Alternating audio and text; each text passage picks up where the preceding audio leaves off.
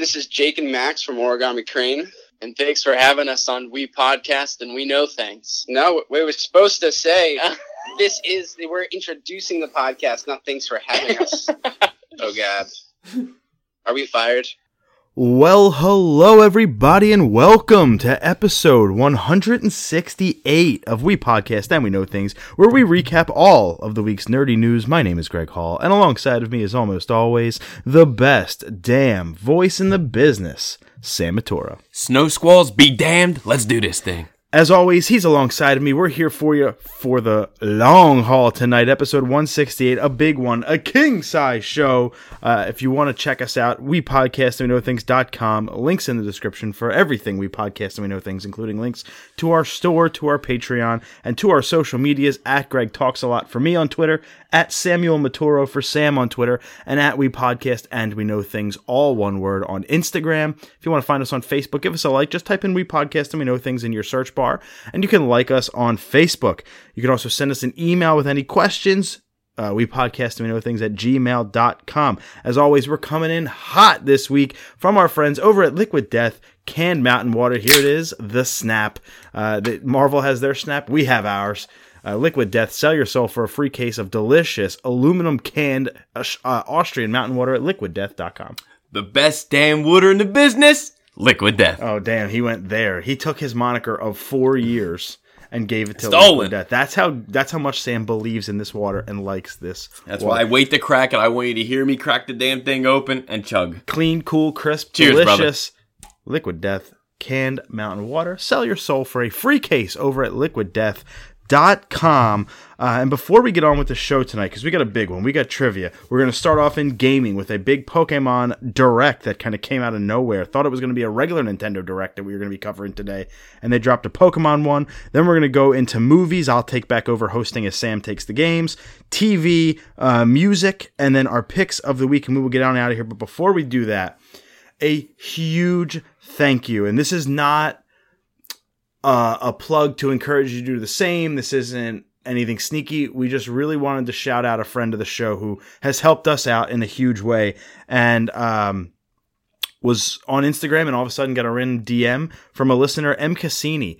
And uh, he's been a listener for a long time, interactor on social media. He listened to Sean's show, MRC Tech Presents the Last Podcast. I think it's now Star Wars Time or uh, Cross MRC Tech. Uh, but he listened to that show and he's been a big supporter of us. And he hit me up on Instagram and he said, Hey, is there a way that I can can help the show out, you know, monetarily? And I said, Hey, we got a Patreon. Uh, he said, "What if I just contributed to you directly?" And so he gave us a contribution. So like, He said, ah, screw Patreon here. I'm going to send it directly to you. uh, and and you know, obviously we're not going to get into the amount, but um, wow, yeah, Mike, you're the man. You know, you obviously you know you didn't have to do that, but obviously we greatly appreciate it, and it goes right back into the show. so we um, on top of giving him a huge thank you on the show i shot him a message and said hey this week's top three you pick it.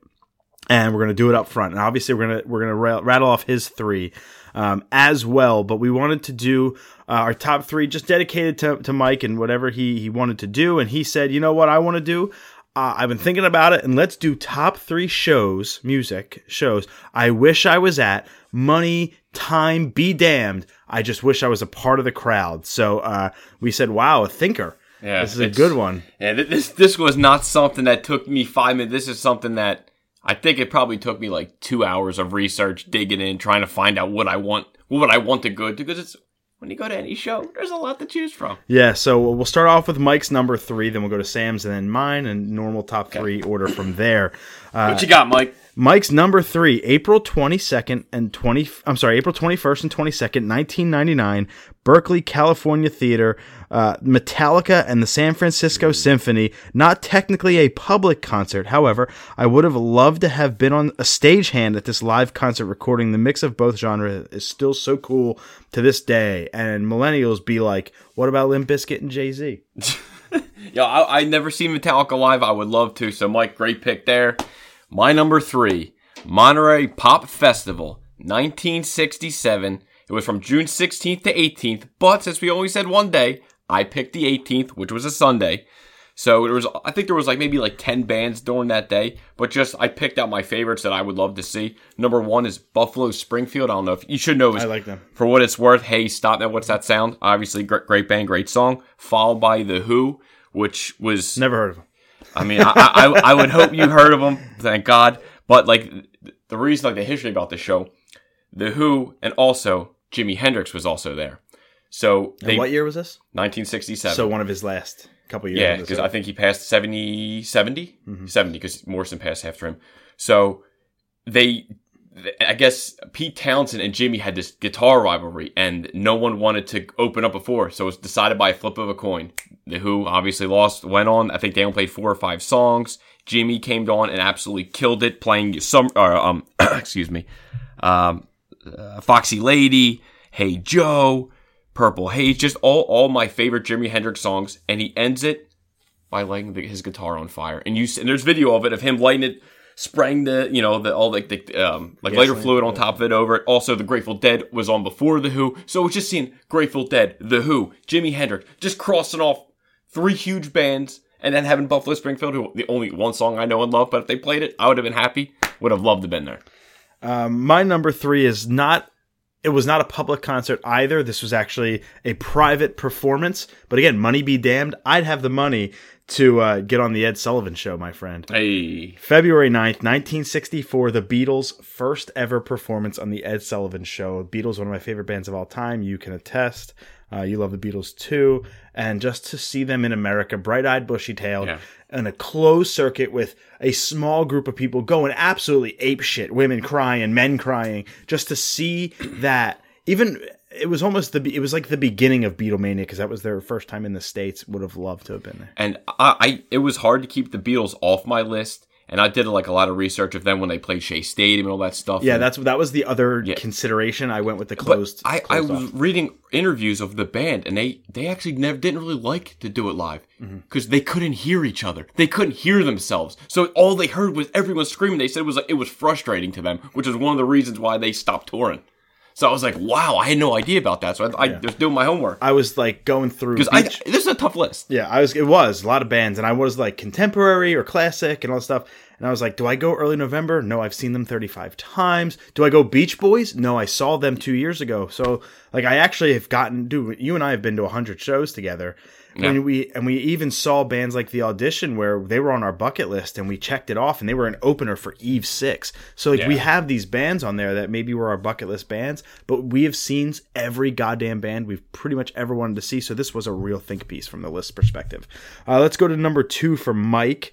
Mike's number two, July 29th, 2004 at the LA Grand Olympic Auditorium, Green Day. And that is at the start, specifically the start of the American Idiot World Tour. To this day, this is my favorite album from front to back, back to front, and side to side. I would have loved to seen the start of this epic world tour. Um, from my perspective, when it comes to Green Day, one of my favorite bands of all time, one of my top three records ever is Green Day Dookie. Dookie, of course. American Idiot, I did not appreciate when it came out. I didn't like it, but the older it's gotten and the older I've gotten, kind of like Nimrod, it's grown on me. grew on you. I'm the guy who loves Warning. Yeah. Arguably one of their worst records, but I love that record. I like the, the style they went for. So I, I like Mike's choice there to see Green Day at American. I saw American Idiot, the, the play, the Yeah. musical Yep. on Broadway. I saw it for the one month that Billie Joe was actually Oh, on oh, before he had to go away. yeah, So, he was actually in the production, and so I got to see him play on stage, which was crazy. Yeah, I, I never got to have the pleasure to see Green Day live yet. Saw him a couple times. Maybe one day in I was in the pit for one of those shows too. God bless you. My number two, Radio City Music Hall, June 14th, 1990. Old Blue Eyes. Frank Sinatra. Frank Sinatra. I grew up uh, from, love from my, my parents are, you know, older. So I grew up from, I never had control of the radio. Mm-hmm. So all I had to do was, was oldies. That's all I had. Being from an Italian family, obviously dad loves Frank Sinatra. So I heard all them songs all my life. Even now, I, I still listen to, even if it's just me, even today, I was playing one. And to look at this, and okay, and in 1990, he was 75 years old. I think he put on it might I think it was like a 30 song set list. Something crazy. So to hear all my favorites, Come Fly With Me, Strangers in the Night, Best Is Yet to Come, My Way, Summer Wind, Come Rain or Come Shine. But my, one of my probably favorite Frank Sinatra songs, I don't even think not too many people know it. It's called One for My Baby and One More for My Road, and One More for the Road. It is absolutely beautiful. I would have loved to see Frank. Uh, he passed away, I think, in 98. Obviously, me only being eight years old at the time, I'm a little too young to see all Frank, but I would have loved to see old Blue Eyes. Uh, I am taking a huge uh, cheat code with my number two. Uh, it's kind of cheap, as a matter of fact, but uh, But I'm going to say it anyway. I, I have to. 34 years ago, um, July 3rd, 1985. If you know anything about, or July 13th, I'm sorry, 1985, Live Aid. And I'm going to go with Wembley, even though the other part was in Philly, Yeah. where we are. I'm going to go with Wembley. Queen, Mhm. U2, Judas Priest, Tina Turner, Mick Jagger, David Bowie, The Who, Black Sabbath, Tom Petty and the Heartbreakers, Eric Clapton, Phil Collins. That was the only one I knew that would be on your list for Queen. That was the And, only and- one and to I be knew. honest with you, you could get rid of everyone on there except for Queen, yeah. and I'd still have it on my list because no matter what, I would give my left nut to see Yeah. Freddie Mercury live. Yeah. I can't argue with you there. Number one for Mike. Uh, he has, oh, I got out of his message. I apologize. Number one for Mike, August 29th, 1966, San Francisco, Candlestick Park, Grateful Dead. the final concert of the Beatles. Oh, okay. I am not including the 69 unannounced Apple building appearance. Yeah, I was. I was gonna. Say, I was like, I did my homework, brother. They played that until the cops came. That was their last show. My favorite band of all time, Cool. their last performance equals enough said. yeah, I would have to. I would want to peek at the set list because I know their set list Right. varied. I would just want to take a quick peek because even their last show on the roof, like that's the songs you chose. Like I feel like you could have. They, they So- just wanted. They didn't want to play the hits. They Yeah, wanted to play what they liked. Yeah, I Simple know. as that. That was the type of band back then. Lots of LSD. Yeah, true. And- Lots of LSD. which was a lot of obviously my number one, no surprise, but which was a lot of what a problem with for this band. There was a problem. They always had a problem of their set list was Boston Arena, April tenth, your dad's birthday, nineteen seventy. the day before your birthday. Two shows, one night, seven and ten p.m. My favorite band, The Doors. The Doors. They played twenty nine songs. One of the main reasons I would want to see this, if you see like The Doors live, see their set list, a lot of it you'll see like away in India, Crossroads. Like they played sometimes it's like a, a lot of crap. They'd reprise a couple songs, but this was the show. I feel like they played like the hits. They started with Roadhouse Blues, Ship of Fools, Backdoor Man. This is the only live recording I ever heard the song The Spy. I absolutely love that freaking song. I've never heard it live except on this Boston show. And one of the main reasons why like I really love this song, it comes like a, a, a great like a great quote that he sings that like went around and kind of like be, became like a little thing. But this is Jim Morrison's exact words. I'll tell you this, man. I'll tell you this. I don't know what's gonna happen, man, but I'm gonna have my kicks before the whole shithouse goes up in flames. All right, all right. And if you guys know Matthew McConaughey, he said him in the past, he got his all right, all right from Jim Morrison, lead singer of The Doors. My number one is kind of weird. Okay. It's not from a band you ever hear me talk about. Okay. It's not from a band I particularly would have in my top 20, Okay. 15, maybe, maybe in the top 20. But I've never seen them live and it's been a regret. It's not like I have a choice. But my God, I want to put myself in, in like my mindset now. Emo Greg, pop punk Greg, in a room on March 1st, 1994. So I would have been six, Yeah. five, and I would not have been able to see them. Yeah. Munich, Germany. I don't even know who that is. The last ever show. oh, in Munich, Germany. Okay. The Was- last- That's their band name? That's weird. Rammstein. the last ever show of Nirvana. Mm, okay. To see Kurt Cobain's final appearance. Yeah. That it was seriously it was between that and their MTV Unplugged appearance. Which is uh, one of the most say it is iconic the best, shows. yeah. But the set list for me, like you had, I went through the set list and I was like, gonna go with Munich. Last time ever, and then Kurt Cobain uh, tragically took his own life. But to be in the room and not nobody in that room had any fucking Yeah. idea. Maybe Kurt knew. Maybe he had a premonition, like a preconceived notion he was like gonna this is going to be my life. last hurrah. So, but I, I maybe arguably nobody in that room knew. I mean, definitely nobody knew outside of potentially Kurt that that would have been the last time this iconic Yeah. band that should have been around. I, didn't- I didn't know Germany was his 15 last years show. longer than they should have been. And uh, even MTV Unplugged was just uh, six months before that. So it was like the end, I think it was November of 93. Um, but like to hear Kurt live and just like Dave. Oh my god, Yeah, on fucking Grohl, drums. yeah. Oh my god. Because he wasn't the original. He came late. He was Yeah. like their last, the last drummer they Mhm. picked up. And you have Foo Fighters. What was the other band he was? He did Um, uh, mid season. a different one than that too. I can't think, but he was the lead singer of a different band, not Foo Fighters. They were more up tempo. I can't think. Uh, but my God, like Nirvana would just be fucking unreal. So that was our top three shows that if we could tr- do anything to get to, we would have done. Yeah, that, hope- that was a, that was a tough list, Mike. That, that was, was, tough. that was fun though. And Yeah, just- it was. Again, just a huge and sincere thank you so much uh, for helping us out because every single penny we get from Patreon or individual donations or whatever goes back into making the show better. Whether that's new recording equipment or a new laptop or whatever. That's and that's what this is going Yeah. towards. So uh, we really appreciate all of your help, Sam. We're gonna do trivia. It's seven point five for me, four for you in our race to eleven. Win by two. Okay, I'll go. Which movie was Arnold Schwarzenegger first nominated at the Oscars? I don't know enough of his movies Okay. for a half a point. Oh, I could just take the answers at that point. I was like, uh, I was gonna say, will you let me scroll through IMDb to see? yeah, you can if you if you need to. I don't know any movies outside of like the obvious ones, like Twins. Um, Yeah, cause, and, that, and that's one that is definitely not on my list. list. So uh, rule twins out, my friend. um, I'll give you that one. Predator, Terminator, I think Commando, Commander, Commando, Commando, right? No, I can't remember. It's, I will say that he he was in that movie. Yes, It's Commander Uh, or Commando? It's Commando. Commando. Love that movie, by the way. Terminator. Uh, I don't think it'd be Predator.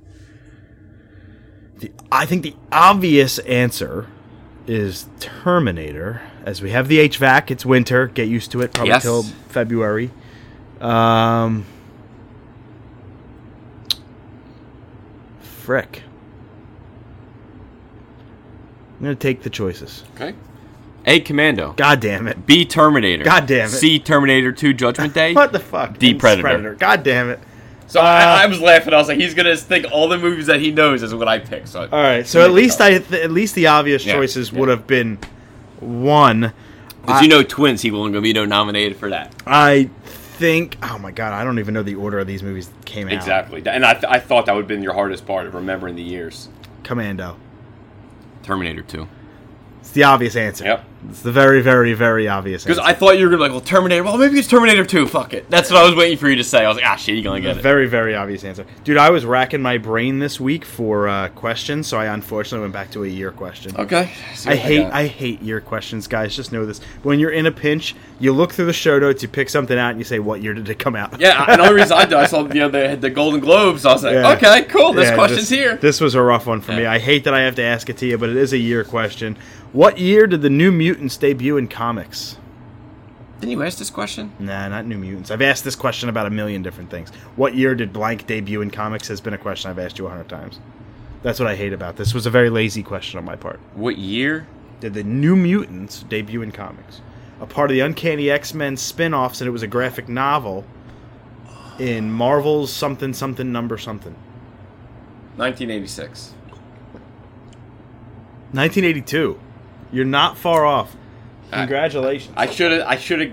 I didn't think they would take them that long. I 'cause will was tell like- you this: the I only had one 80s in my choices, so and I would have said it You too. would've said the 80s one. Damn. Yeah. I, I tried. Seven- I, I tried to go big and just take May, it. but- maybe you'd have gone C. I had 79, no, it was, 82, it was eight- it was 80s. Uh, If, if that was the only 80 you had, I would have went yeah, with 80. 91, 96. Yeah, that was my fault. and I'll take it over into gaming. And we had a surprise Pokemon Direct. Yeah, this, Perfect timing for the podcast. This dropped on Tuesday. The news. And that it was coming out today as we record. It's uh, Thursday, January 9th. You're hearing this on January 10th or later. So, perfect day for it to come out on a day we record, which is always a pleasure. Which means I have to watch it 75 times in three hours just to do two pages of notes. Um, usually I do notes on my phone. I was uh, unable to do so, so I wrote them down on paper, and I hope that I can read them all. I only have two pages. well, now you know my struggle sometimes. Yeah, so I'm yeah. trying to read my chicken God, scratch. God fucking forbid. Uh, and I, I texted you right away, and I said, "Holy smokes! Like this is a surprise. I totally expected a direct this week. Nintendo does a lot of early January directs, usually the uh, second Thursday of the year. But I was expecting a Nintendo direct. Yeah, we were going to get a whole bunch of shit. And to be honest, even though I'm getting it out of the way now that this was one of my favorite pieces of Nintendo content ever delivered to my face, I almost I would have preferred a regular Nintendo Direct. Ninte- I still wa- I'm not an Animal Crossing guy. That's what they have coming this year. Yeah. They don't really have much yet announced for 2020, and I don't know yet what the hell I'm going to be playing this year from Nintendo. So I almost would have just been more psyched to find out more about that stuff. Yeah. But then you're going to take my game of the year 2019 and my favorite franchise of all time, maybe outside of BioShock, and you're going to tell me that I get 20 minutes, which is the longest Pokemon Direct ever. And I got to say, this has to be DLC. You said this has to be DLC. My first thought was okay, Sinnoh remakes, but Gen 4, but they just dropped Sword and Shield two months ago. There's no way they're doing a new game announcement. So maybe they're just going to say, okay, new Pokemon. Well, they did more than that, my friend. So, Sam, you nailed it when you said uh, uh, DLC, but they did more than just DLC. I had said, hey, they're going to do a spin off game. And they started off, they said, we're going to do two announcements today, just two. And in 20 minutes, you're like, okay, this is 100% either DLC or a new game. And uh, they got the first announcement done in about a minute and 10 seconds. Yep, they let, super quick. They let the other I was like, "Dude, what the hell's this second announcement?" they let the other stuff go for 19 minutes, but the first announcement was really cool. Uh, started off 2006, scrolls back, shows you uh, gameplay from 2006, Pokemon Mystery Dungeon, Red uh, Red Team Rescue, uh, or in Blue Team Rescue or Blue Rescue Team, I think it's called. Um, on the DS and the Game Boy Advance, they flash forward to 2020, slap a fresh coat of paint, a new art style, and they say we're getting Pokemon Mystery Dungeon Rescue Team DX coming this March, March 6th, 2020. W- was that the one that did, they said the demos released right after this? Yes. There is a free demo available now, which I downloaded and played about 30 minutes of. Um, so I have a couple thoughts on that. But the where Nintendo is sending this game to die is you're releasing it in early March. Well, Animal Crossing New Horizons comes out March 20th, and that's going to be a game that people are going to be playing for months and months and months and months and years. That's a long evergreen game. That's going to be a huge game for Nintendo. So you're releasing it a couple weeks before that. That's fine. Give people something to play to get them ready for Animal Crossing because you don't really have anything announced for Yeah. Jan and Feb. That's great. It's three days after Final Fantasy VII, which is not coming to Switch. So if you only own a Switch, Yeah. fine. But if you own a PS4, You're gonna get the Final Fantasy. you're, you I- see now Final Fantasy not my type of game, but uh, I'm not going to be getting the remake. But like a lot of people are. That game's going to sell 15 million copies Yeah, pretty easy, easily. easy. And when it comes to Xbox, which I think it's a timed exclusive game, is going to sell 20, 25 million copies. Maybe, maybe not that. Maybe I'm overshooting at that. Maybe 17 to 20 million. I think fair. That's copies. fair. Uh, a lot of damn copies. And so you're going to put this game out three days later. So unless you have somebody who literally beats the game in one sitting and says, "I need more," No, then they'll go out and get Pokemon. never. Uh, a lot of people never played Mystery Dungeon games. The best way I can describe it, a roguelike dungeon crawler RPG. Like uh, not your typical Pokemon game. You don't take control as a human. You are a Pokemon. You do talk. Uh, you have a party of a couple Pokemon. You go around. You do missions. You do this, that, and the other. Um, there's kind of RPG style combat. It's live combat. It's not turn based. Um, Is is this something that that interested you? it, I haven't played a Mystery Dungeon game in over a decade. No, so I've I've never played any. So I I played about an hour of Blue Rescue Team on DS, so I don't even know if I count that I've ever played a Mystery Dungeon game. And there's like four or five Mystery Dungeon games, so like for me to play the first one and never pick it up again. No, granted that doesn't sound good. well, granted, 06 to like 12, those six years, like through college, I wasn't as big of a Pokemon fan as I am now. I kind of fell off Yeah. Pokemon through Gen 5. Well, actually, through Gen 4 and 5, I wasn't around. I stopped at the beginning of 3 because that's when we stopped, me and you. And I didn't pick it back up until 6, which was 2013. That's when I really got back Yeah. into it. It was like late 12 And then went back to the ones that you didn't early that you didn't 13 play. and then i went back and played all gen 4 games and then just black i've never played white black 2 or white 2 um, which i'm regretting i want white 2 more than i want any other game right now but I never went back to Mystery Dungeon. So either I thought, okay, it's because I haven't played in a while, or it's just not a game that spoke to me. And I think it's a little bit more the latter. Think it's a little bit more of this is a different experience, a whole different experience. But then I played the demo. And the demo, it's a remake. It's a remake of the original too. The demo is kind of kooky.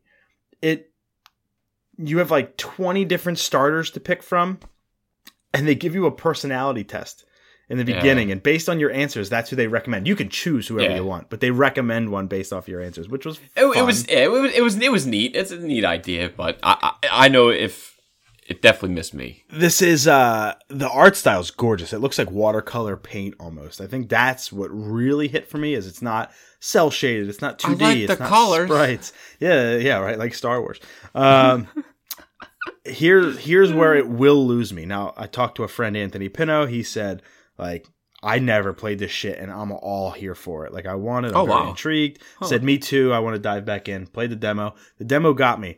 Where the demo didn't get me is sixty dollars worth Ooh. if this is a forty dollar game, I'm in. If this is a forty, the, the original sold five million plus. So if this is a forty dollar game, this game will sell three million, two million, maybe more. Yeah. It cannot be a sixty dollar game. 60. You're remaking a Game Boy Advance and DS game. You can't charge sixty dollars for that. You just Yeah, you just can't. You already did with Let's Go. You you just charged sixty dollars Yeah. for a fucking remake of Gen One. You can't do it again. Oh. I have a sneaky feeling. I was gonna gonna say even even like the the Crash one, two, and three.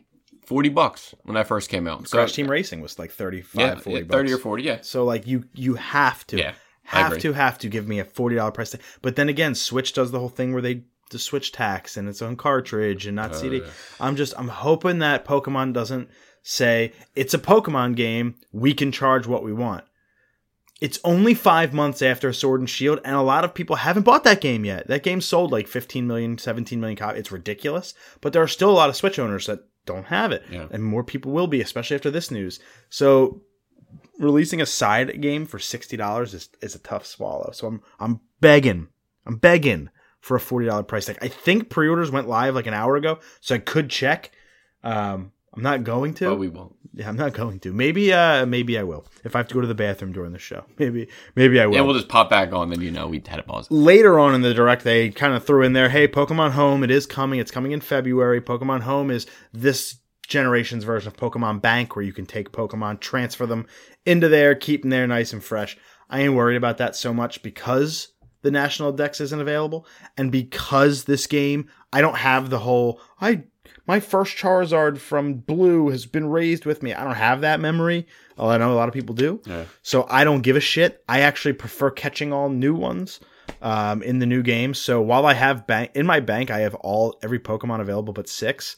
I'm never going to touch them again. As a matter of fact, I'm just going to lose them all and pretend I never had them. Um, even just I don't care. So home, not necessarily something that speaks to me. I don't need a big storage space for my Pokemon. If they do something cool in their mini games, whatever, and it's like five bucks a year, like uh, Bank is, maybe I'll think about it. But we got to the big stuff, and this is the stuff where you watched too.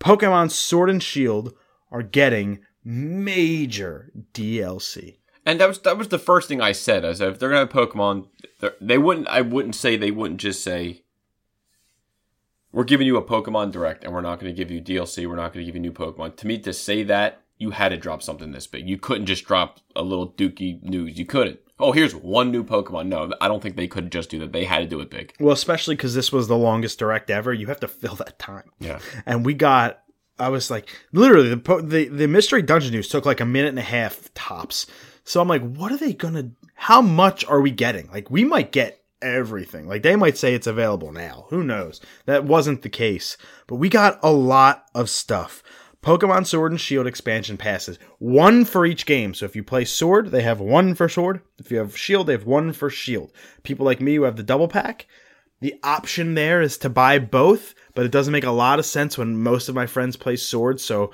um, I can just get the cool stuff from there into Shield. Uh, there will be version exclusive DLC Pokemon, which is fine because you can trade, which is fine. Yeah. I expect that from Pokemon. That's the that's the hook. It's the reason people will buy both. So I got that. I have a sneaky suspicion. I have a sneaky, sneaky suspicion that both Pokemon that I missed terribly in this game will be available. I think we're getting Abra, and I think we're getting Scyther. Uh, my two favorite Gen 1 Pokemon. But you're just guessing that you're hoping. that you're- I, you're I have a sneaky, hoping. sneaky Okay. suspicion. Uh, both Scyther and Alakazam were shown in the mystery dungeon footage. I have a sneaky suspicion that we're going to get those Pokemon in Sword and Shield. He was in the. There was a big party of them, and he was in the very back. Of course, you probably pause, scan. No, he's like you can see his okay, whole okay. body. Yeah, you can see his whole body. He's actually off to the. I just remember seeing like so many Pokemon do- do- do- do- just scanning the whole oh, screen. Oh, and they're bringing Megas to Mystery Dungeon, which is a, a neat new feature. So they might introduce some newer Pokemon. But anyway, back to the expansion passes. They don't give us the price to the very end, which I think was a smart move. Get people super hyped up and then drop the bomb that's going to be hundred dollars. But it's not. It's thirty bucks each, Each. which is typical DLC price for an expansion pass these days. I mean, it, it it just stinks that you guys just dropped sixty. Now you're gonna, especially you, you're probably gonna have to get both. You're gonna have to get another sixty, so that's one twenty now. I'm I'm don't I'm not going to buy the sword one. Number one, I haven't started sword yet. Number two, and Ashley said she would. She just hates battling. Number two, Wow. um, I then battling. I would then have to beat sword because that's who I am. See, I'm shocked. I I, I figured you would beat both. I want to give it a while. Like Yeah. I'll beat Okay. sword. I'm just not going to beat sword now. And if I ever want to buy the DLC in a year or two, I, I can. But I'm going to buy shields. Jim is going to buy swords, so we can trade got. with each so other. you already talked about it. We we know it anyway. I didn't even have to talk to him. It's what we've been every. I filled my dex by the way, hundred percent complete of all four hundred, and I did it because Jim traded me his shield sh- or his sword shit. Outside of the sword exclusives I found in max raid battles, which was I think three or four, I got a lot of stuff from Jim. So and he got a lot of stuff from me. So we have that kind of relationship. Yeah. Yeah. No, hey, hey, if it uh, works, This- you gotta, gotta be the Pokemon this was master. this was the price I expected, but I'm not gonna lie to you. It is too high. Well, not too high. It's actually perfect, but it's like I said to you in a text, man, I would love it if they had the balls to give us it for 15 bucks.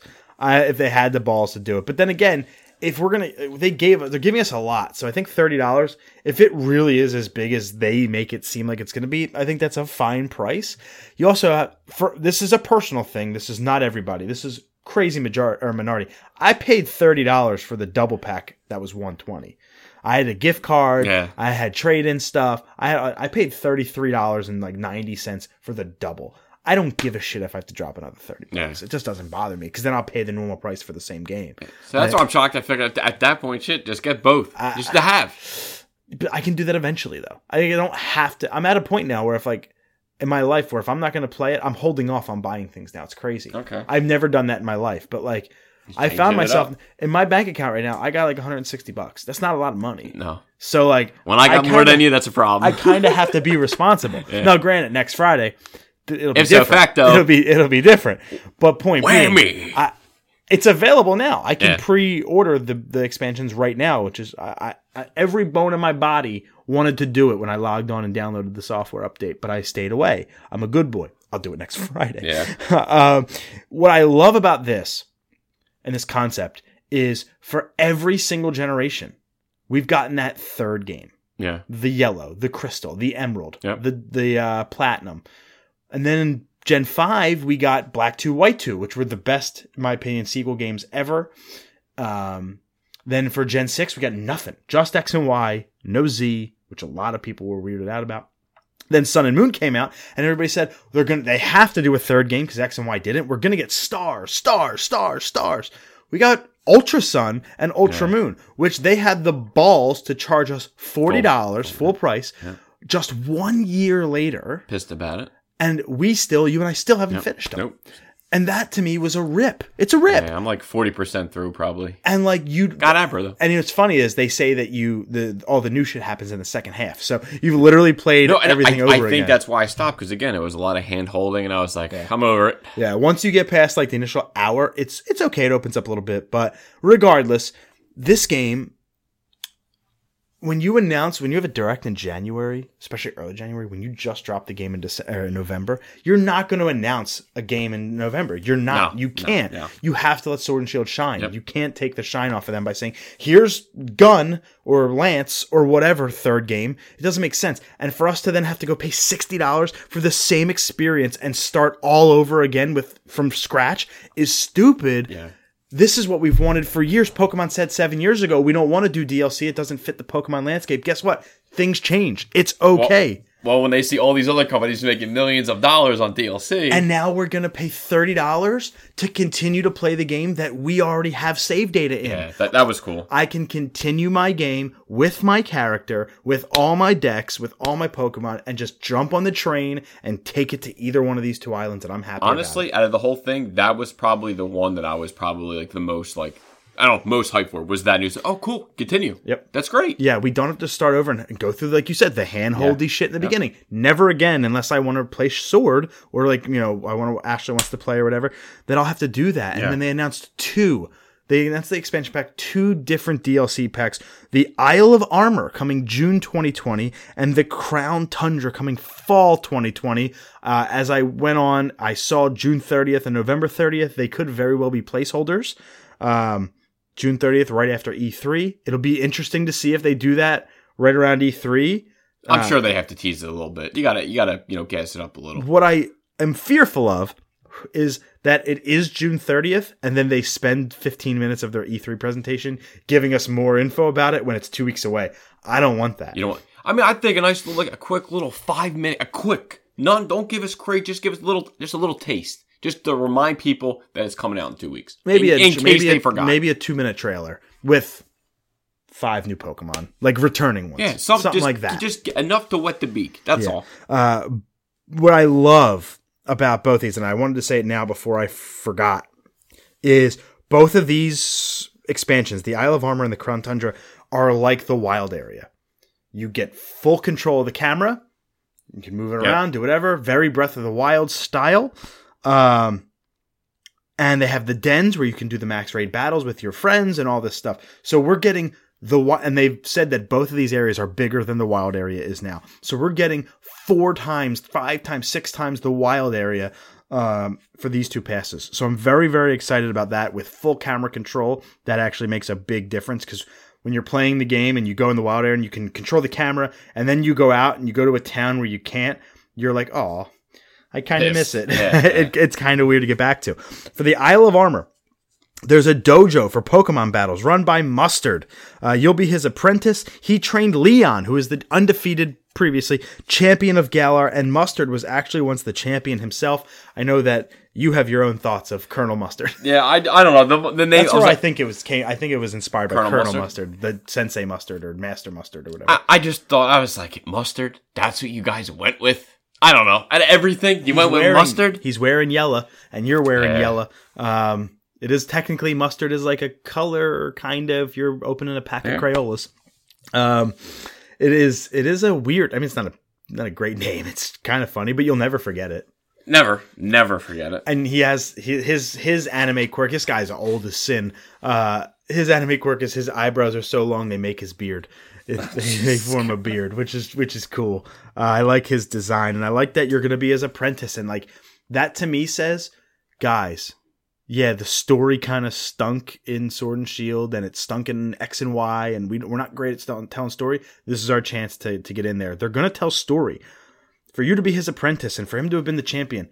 His team is going to be baller. Oh, I, level like eighty, all Dude, crazy. They're going to be baller. if you don't have a Tyranitar, you will have a new rival as a part of the island of uh, of armor. ketchup. Clara, Clara almost begins with a K.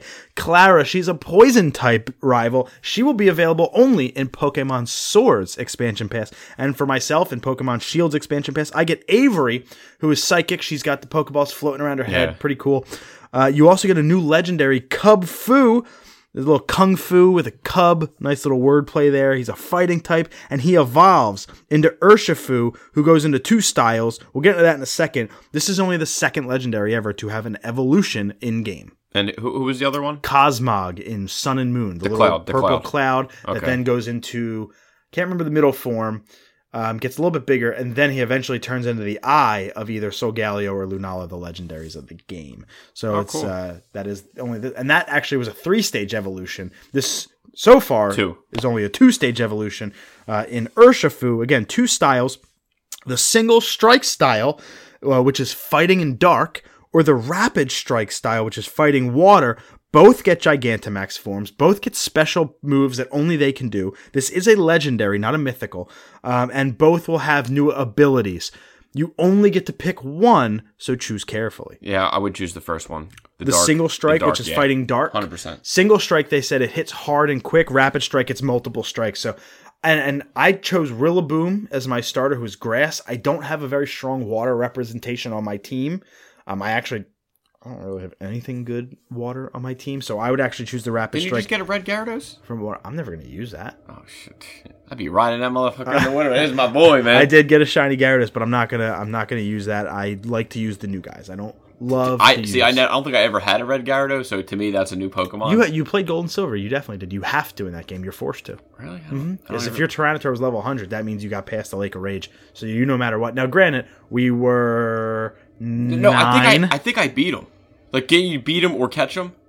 I don't. I don't know if you could probably just kill him. I Maybe you didn't I- know what a shiny was back then. I think I just killed him because Yeah. I don't think I ever had a red Gyarados. That's I'm, I'm crying tears for you. That's why I said you had a red Gyarados. Like, shit, he's be in my party. Shit. Yeah, I don't know. I, I I'm gonna go on a shiny hunt for other things and try to catch other shiny variants. But the water representation Sword and Shield isn't wonderful.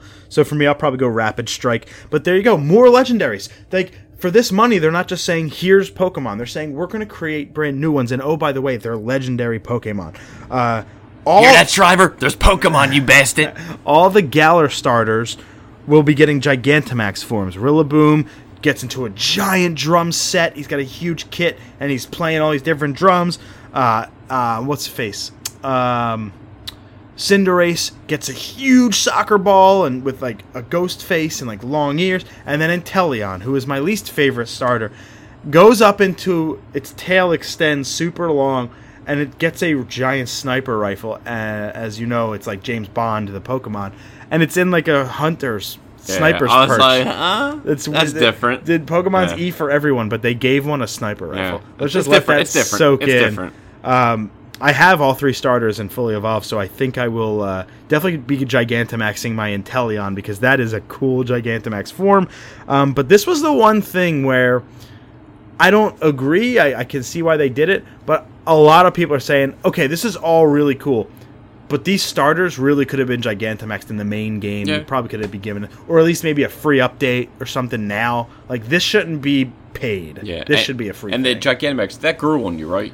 The Gigantamax did. Dynamax still doesn't. When you just get bigger Yeah, that I, I I don't know how I would get behind that. for something that'll happen in the um, it's like what, the we, Crown what is it? Power Rangers? the, kinda. It's exactly what it is. It's. I mean, you're Read not. it. Do your thing. You're not far off. The Crown Tundra will do something cool with Dynamax that I can get behind, but Gigantamax has grown on me because uh, you change the form that looks different, Yeah. and also you get your Gigantamax move, which fucks the battlefield up and does different things to the battle. So that's got a lot more strategy behind it. So that's what I like Gigantamax for.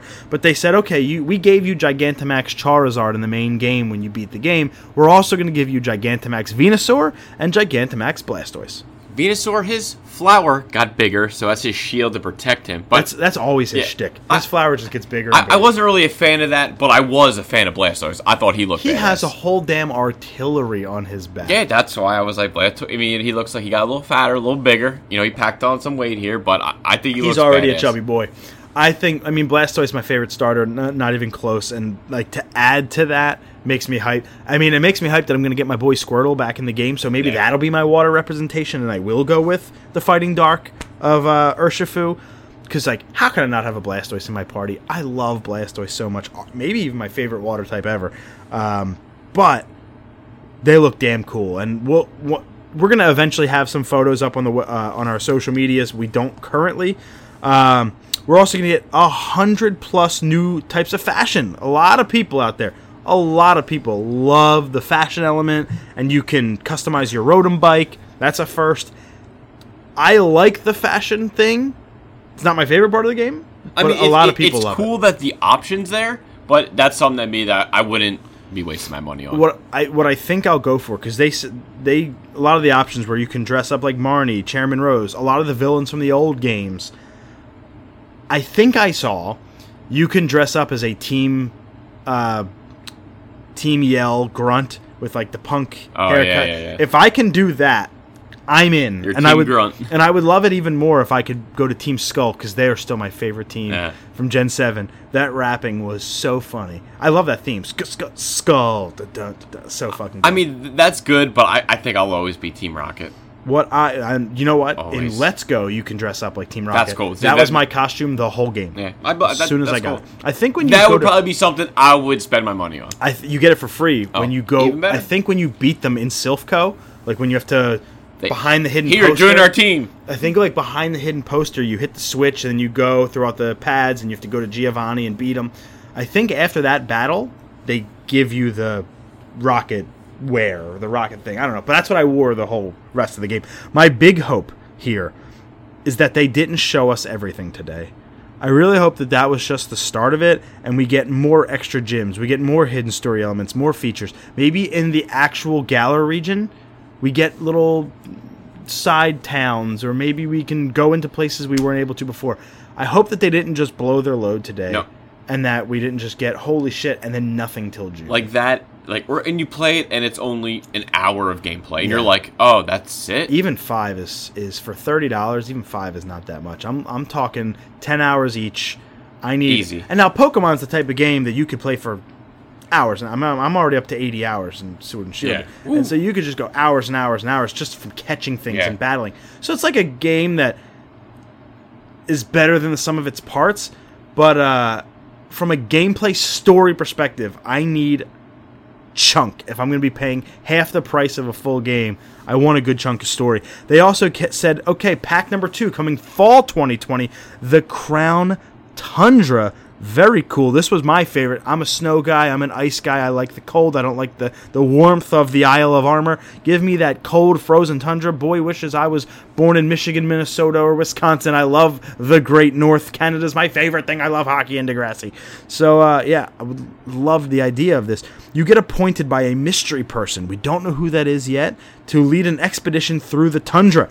They said there's a new legendary, Calyrex, which is a deer, I think, grass psychic with Zelda Triforces all around its neck. Didn't we already have it, a deer? Multiple. Well, okay. So I was what- I was like, I, we've thought- also already had bears. So I'm like, Yeah. you could have like- picked some other animals, yeah. but go with an elk. They're bigger. Come on.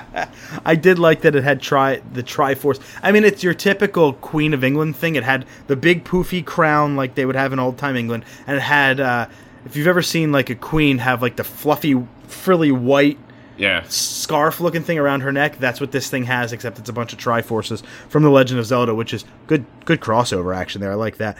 You can go deep into the underground, into Pokemon dens. So those dens in the wild area with the glowing light coming out of it, you're actually going to be able to travel into them uh, in this tundra. At least that's what they say. With friends in a new co-op mode, not just going up to the glowing light, hitting it, and then ending up in the dun den. I'm talking you and a friend get together and you can explore a dungeon together. That sounds cool. No, that's but the, so the only way to actually do that, you have to have a you have to you have to play with a friend there. who has the well no you could do it alone Oh, okay, but okay. The, the know, option okay. there you could do it co-op but that person has to have the dlc as well Now you and you both would have to have sword. I don't know they didn't announce that Yeah, I, would- was going to say I didn't hear like you Um, could cross play shield and sword or I I would imagine, but because you are going in there to find legendaries and all the legendaries, which is the next piece of news, uh, you can now find every legendary from the past games, and they're doing them in Dynamax form, which is that's what I like. They're giving me a huge legendary. Holy shit, I gotta beat this legendary, and holy shit, he's giant.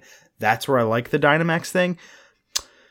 Because every legendary is going to be available in both, I'd imagine you can probably go cross game there because Yeah. there's not any exclusive version yeah. I, I would like to think so. I, I still just don't like the giant the, the giant. I don't like the giant Pokemon. I Yeah. think of fucking Power Rangers. Yeah, and there's also an episode of the anime in season one, the the seasons we watched, where the they go to an island of giant Pokemon. It turns out I think they're robotic. Yep, that's Uh, exactly what it was. I think it was, but uh, that was the first one. I was even like, uh, it's even in the theme. There's a giant Venusaur in the theme song Yep. from the old game, or maybe a big Charizard too. So like, I'm like, the giant thing doesn't get me. But if you're gonna Dynamax and get big for one type, legend, What- can you imagine a giant Rayquaza? no, I mean I A figured giant Lugia? They're hard enough normal size. That's what I think would be cool, though. You know? It gives me additional challenge to where I don't just feel I could just go into a den, catch But it, go into a den, catch another one, and my gameplay is done. But it's Give like, me a challenge. I don't want to see a Pikachu, you know, gigantic. I don't need to see, you know, like I, I don't know. That, that that's just me though. I was gonna say a lot of people do. Yeah. There's 800, 900 something Pokemon. Of all nine, let's just call it 900. Of all 900, every single one of them is someone's favorite. True. True. Simple as that. And you know, there Except are, Weedle. No one likes Weedle. there's probably 500 that I don't give a fuck about. Eh, whatever. You kind of just maybe even more. Uh, let's see. Yeah, like they said, the old legendaries and previous games are all going to be attainable. That's going to be awesome to go on like legendary hunts. I think of like Destiny. We go on legendary raids or Or Monster Raids. Mo- or Monster like. Hunter Yeah. or Borderlands when you team up with friends and go attack the boss. Like that to me sounds really cool. The problem with that is Nintendo's online blows. And there is no voice chat, which could, you know, make it a little bit more difficult. I think that's going to kind of suck. You guys could text each other. Right, We're going FaceTime or Skype like that. So Yeah, Discord or something like we that. We pay twenty dollars a year. Granted, it's not a lot. It's still something. Throw give, us a bone Give here. us something. Throw us a bone here, Scott. Throw us a freaking bone here, Scott. They teased uh, out of all the legendaries, they showed them all, and they even showed this big cathedral with Regice and Regirock and Registeel, and then they showed two new Regis. They showed a yellow one and they showed a red one, an electric and a dragon. Uh, it's the ones with the dots on it, and it's like you're going to give us new Regis. We haven't seen new Regi legendary since Generation 3. So not only are you giving us the new legendaries in Kubfu and U- Ushi Foodie, whatever, and Calyrex, you're giving us new legendaries based off of old ones. That's fucking Yeah. cool. Did did I see Entei?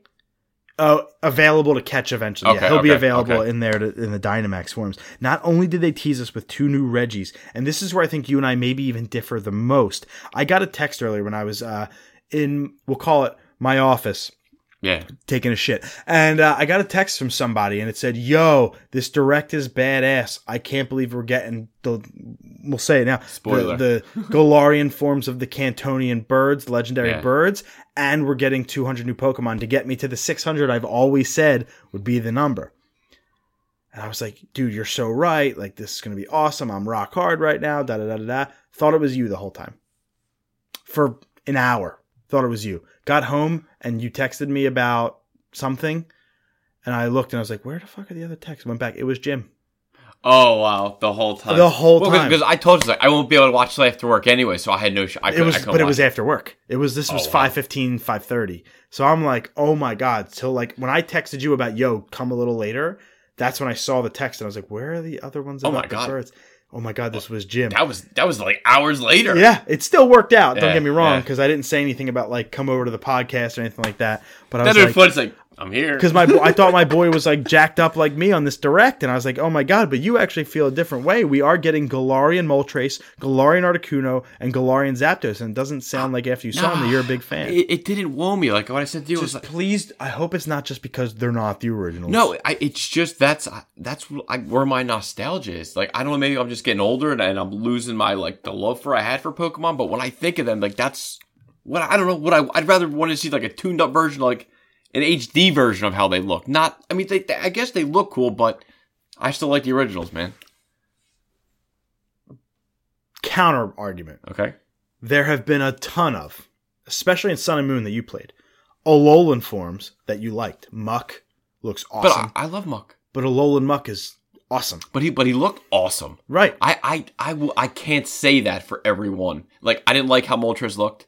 I only one I liked was Articuno. Articuno looks badass. No, that's but that's the only one I. If I had to say Sam, you only pick one, I would have picked me, Articuno. me too. And Articuno, I think, looked the best out of all three of them. I would actually go uh, Articuno, Zapdos, uh, and then Moltres. Yeah, Like, Moltres is like and- easy number three. And Moltres Easy. is also my number three in the normal Kantonian version. I don't love Moltres. He's very boring, legendary to me. He kind of just looks like Ho-Oh that caught fire. Uh, See, I I would probably be Zapdos three.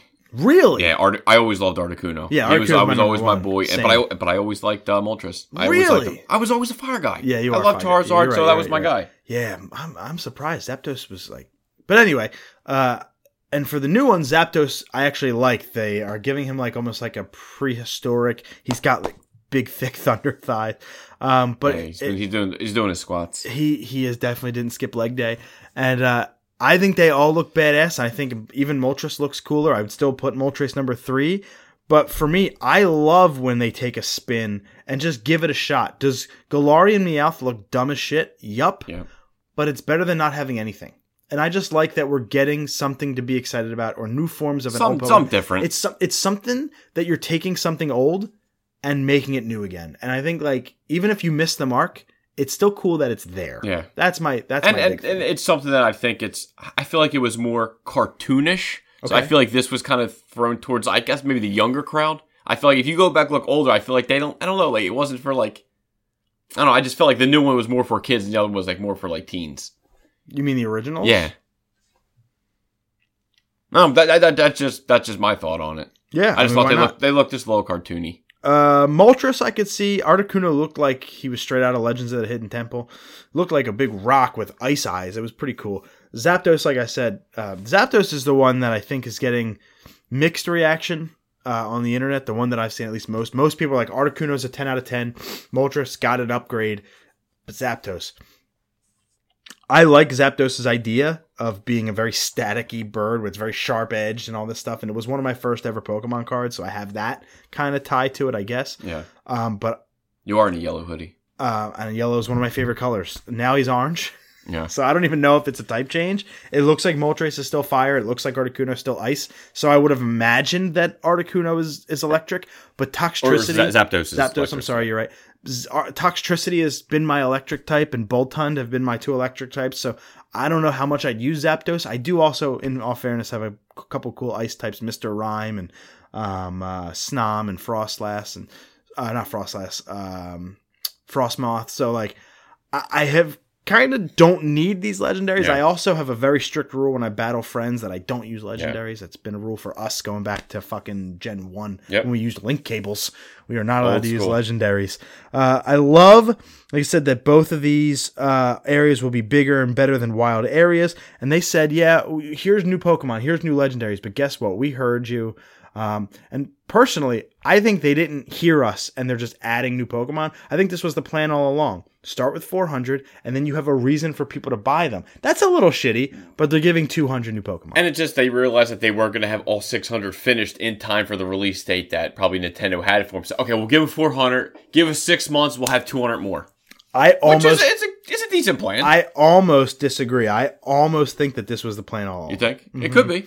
Takes it's a lot it might take a lot longer than six months to, to render 200 hd models. So i don't know though. I, i'm not a developer. So the thing is we don't know the answer to that question. But here's the really cool part because people are i gotta pay $30 to get the 200 pokemon that i deserve. First of all you're entitled go fuck yourself. Secondly no. Sam if i buy the dlc and you don't and you say i want those 200 pokemon oh and by the way i want all the new legendaries and all that you can have it because even if you don't buy the DLC, I can still trade you those new Pokemon so you can still have them even if you don't buy them. That's a great move by Game Freak So your Pokedex will rec- recognize the Pokemon like oh, okay. because they're gonna. They said that they're gonna inco- they're gonna coincide the DLC releases with free updates that Ah, update the number of so get. Pokemon in the dex so you can trade. so you'll them. get it. So like and and on top of that, if you have those Pokemon in bank or in home and you bring them into your game, you can do that too. So That's like cool. you can That's still cool. get these 600 without buying Yeah. or the total of 600 without buying, Buying the DLC. DLC. So like They looked that out for should- people. That should shut you up. Yeah. Anybody who's bitching about a paywall behind Pokemon that, that have already been in existence, that should shut you up. Um, I I hope that um, that holds true. It sounds like they would. They have no reason not to kind of keep their word on that. Uh, again, like I said, free updates are coming um, throughout the year, and the first one happened right now. This is the last piece of news on the direct. Right now, you can actually go in Pokemon Sword and Shield to Wedgehurst Station, the first train station in the game. Uh, the train is how you get around in Galar in some instances, and when you get there, either what's their names? Either Clara from Sword or Avery in Shield will be waiting for you in the station. They're going to give you a little bit of uh, tease of the new areas. They're going to give you a tease of the DLC, and then all of a sudden, a Galarian Slowpoke walks into frame, and you can catch it level 12, and then you can evolve it when the DLC comes. So they're giving everybody this free Slowpoke. But of course, if you want to evolve it, which you're going to have to if you want to fill the dex, because remember there's going to be two really empty slots in your dex. If you don't buy it, it's going to give some people the urge to go buy the DLC just to evolve. So it's either and you can't get all three. So it's either you get Slowbro or Slowking. Um, y- yes, what I would recommend you do is you take your Galarian Slowpoke, you breed it, Get and another you get another one, and then you just go to each area. You can get Slowbro in the what's it called again? The Isle of Armor, and you can get Slowking in the Crown of Tun- in the Crown Tundra. I would just breed it twice, so I have one Slowpoke, one Slowbro, one Slowking, and I'm and So you have the whole family. and I'm on my way. That's my next mission. Um, is to get a living dex, aka one of every, Every single single, type or every single Pokemon, no matter what, including the pre-evolutions and all that, at one time. I just hope you have unlimited box holders for all your. You your do, Pokemon. you do. They have a, they give you a lot of box space. But that was the Pokemon Direct. I can throw away my notes. Um, Gone forever. super fun. I'm glad Game Freak did this. I would have, like I said, preferred a regular Nintendo Direct. I want to know what I'm going to play this year. But at the end of the day, I know that I'm going to be playing a shit ton more of Pokemon Shield. More huge news. Huge. New Batman game teased again by WB Montreal. In any other week, this is the Probably lead the lead 100%. story.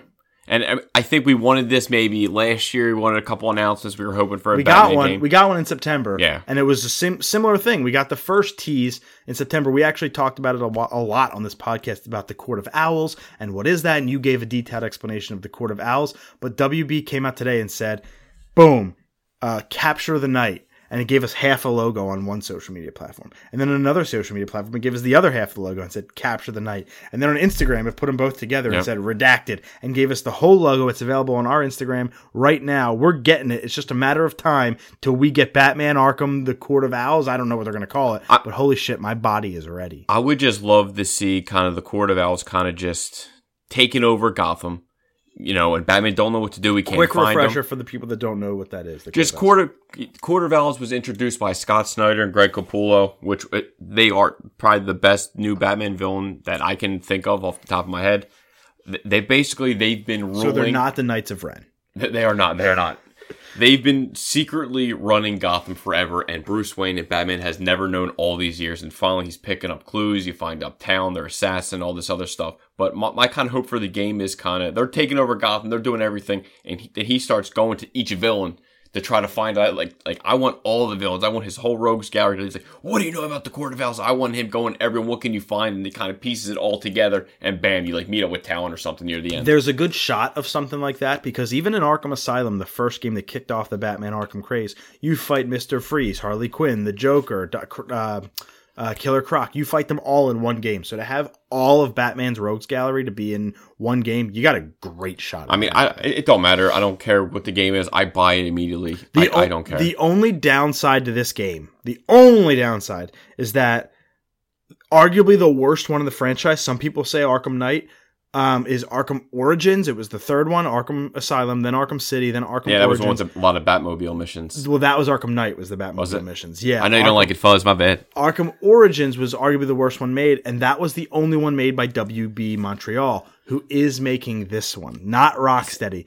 Rocksteady is the original developer, so like some people might have a problem. I love them all. Like when people are like, oh, I hate this one. It's like the only thing I can really, I, I can see Fuzz's point for like the last one. There, there was a lot lot, of of, it's there lot was a lot of Batmobile. I can hear like that. fifty percent. It- it- It's it- it's a lot. And there it's was, a little lazy. Like we were talking like, what if he never gets out the Batmobile the whole game? Like just joking, but it, it don't matter what it is because I have to get his Batman. and not even that. It's the Arkham games are pristine. They're arguably one of the greatest video game franchise collections in the history of gaming. Now, will this be a PS5 and Yeah. Xbox release? No doubt. And I Okay. and I'd imagine we're getting a backwards Xbox One PS4 version. I think we're gonna get versions for both.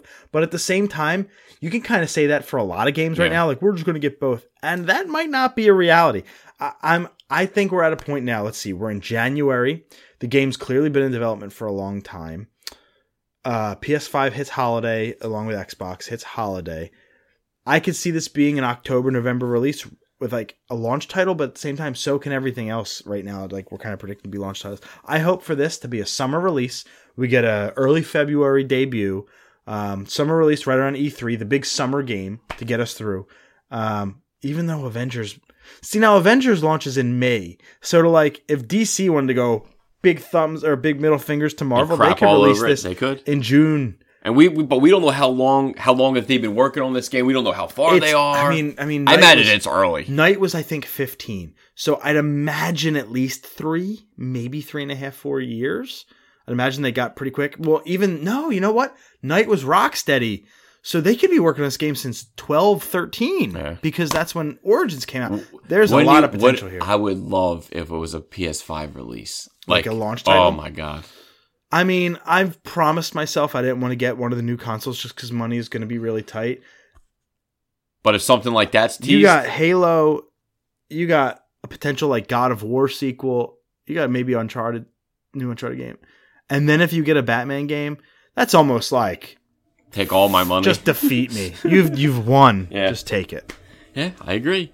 Now we got some more AGDQ 2020 updates. Yeah, and HDQ is going on now. Again, if you're especially if you're listening to this on the 10th, uh, the day the show has been released, there's still two days left, Friday and Saturday. I just want to give a quick shout out to some of my favorite runs so far of the week.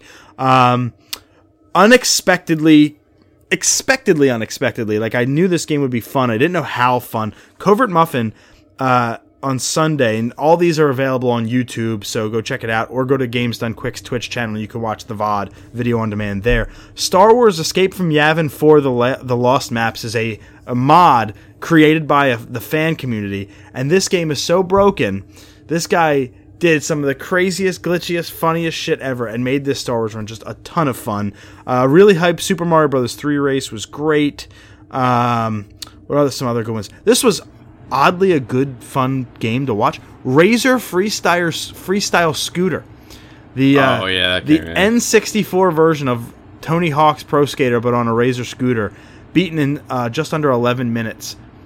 Dude, it It, was it almost sounds as though you just made it up. it played decently solid. It wasn't like a terrible broken game like we would expect a Razor scooter game to be, uh, except for the fact that you can do a backflip, cancel it halfway through, and get full credit for the move.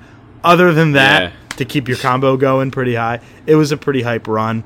Uh, I loved the ActRaiser race be- between Metroid McFly and Sin, and that's a little bit of personal bias because Sin is actually a friend of mine. Uh, he was one of my first supporters when I streamed Mario. He was the first ever race I ever did.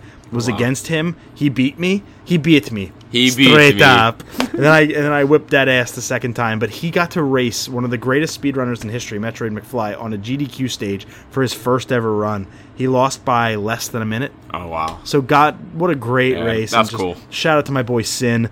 Uh, another really really fun uh, run that I got to watch was Eagle Island in 47 minutes. I never heard of this game, and I watched it. What a beautiful game! Looks awesome. And I go on Switch today. Switch just dropped 93 games on sale, and it's one of them. Uh, figures. Yeah, it's like eight bucks now. I think there, there- there's a method to their madness there. Who knows?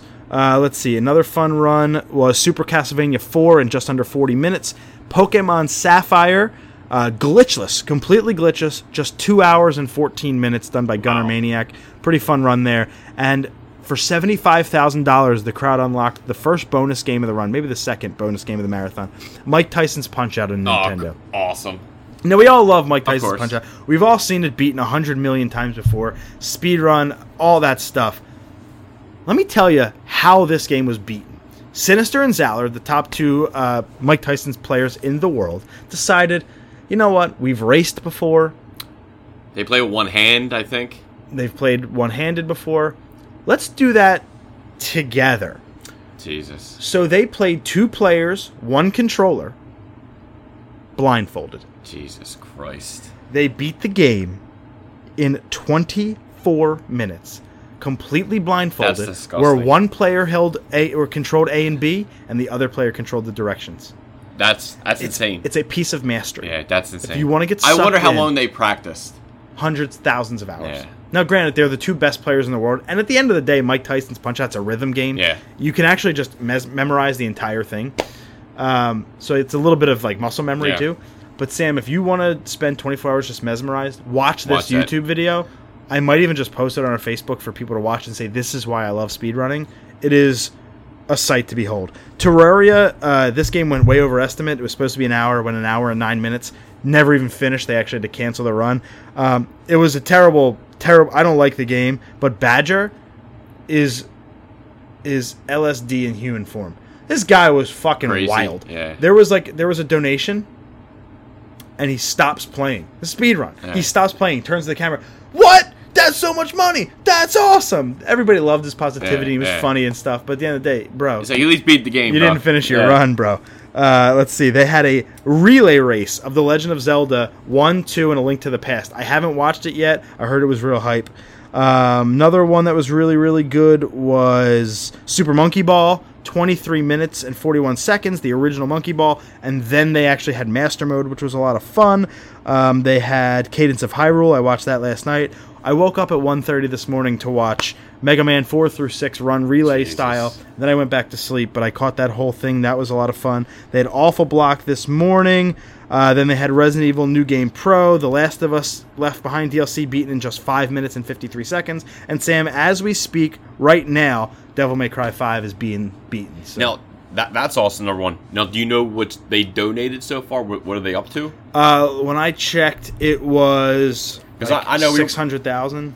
I I think they're more than that because I believe I thought Pinot snapped me. and I thought they were over eight hundred. They could be. Let's take a look. Yeah, take take a quick peek because I'm pretty sure he snapped me and it said over eight hundred. I thought uh, that's what it said, unless Currently, nine seventy one. Oh, okay, cool, I was right. So That's great. I would estimate that they're gonna do. Now they have what? They have the rest of Thursday, all of Friday, and all of Saturday. So they have two and a half days left. you think they'll hit two. I think they're gonna hit close to four. Oh, you think they're gonna do that much? They did three six last time. That's the true. big, the last day is the biggest day for donations. That's when everybody comes in. gets them in. Plus, then you have all the charities that have been raising money. They kick in twenty five thousand dollars at one time, and it gets all this That- hype dude, shit. What does one of the coolest things about it is you're bringing nerds together, every and making money for this. It's it's great. It's it's all charity, which is great. Um, I remember being in that room for the Prevent Cancer Foundation, which, by the way, thanks for shouting us out on Instagram. We appreciate you, Prevent Cancer, uh, who sponsors AGDQ and shouldn't say sponsored. That's the charity that GDQ uh, for AGDQ that they donate to. Um, Doctors Without Borders for SGDQ, but. Uh, I remember being in the room in 2017 for AGDQ when they hit a million, and at that time, I want to say it was either 1.3 or 2.3 was the record. Uh, but when they hit 1 million, the room went nuts. As a matter of fact, I still have it on video on my phone to never forget. What a hype moment that was. yeah, and you were there, right? You and uh, Alan Santos. Alan We're talking. We're still talking about going back. It's it was one of the best weeks of my life, yeah, you want to initial the best. It.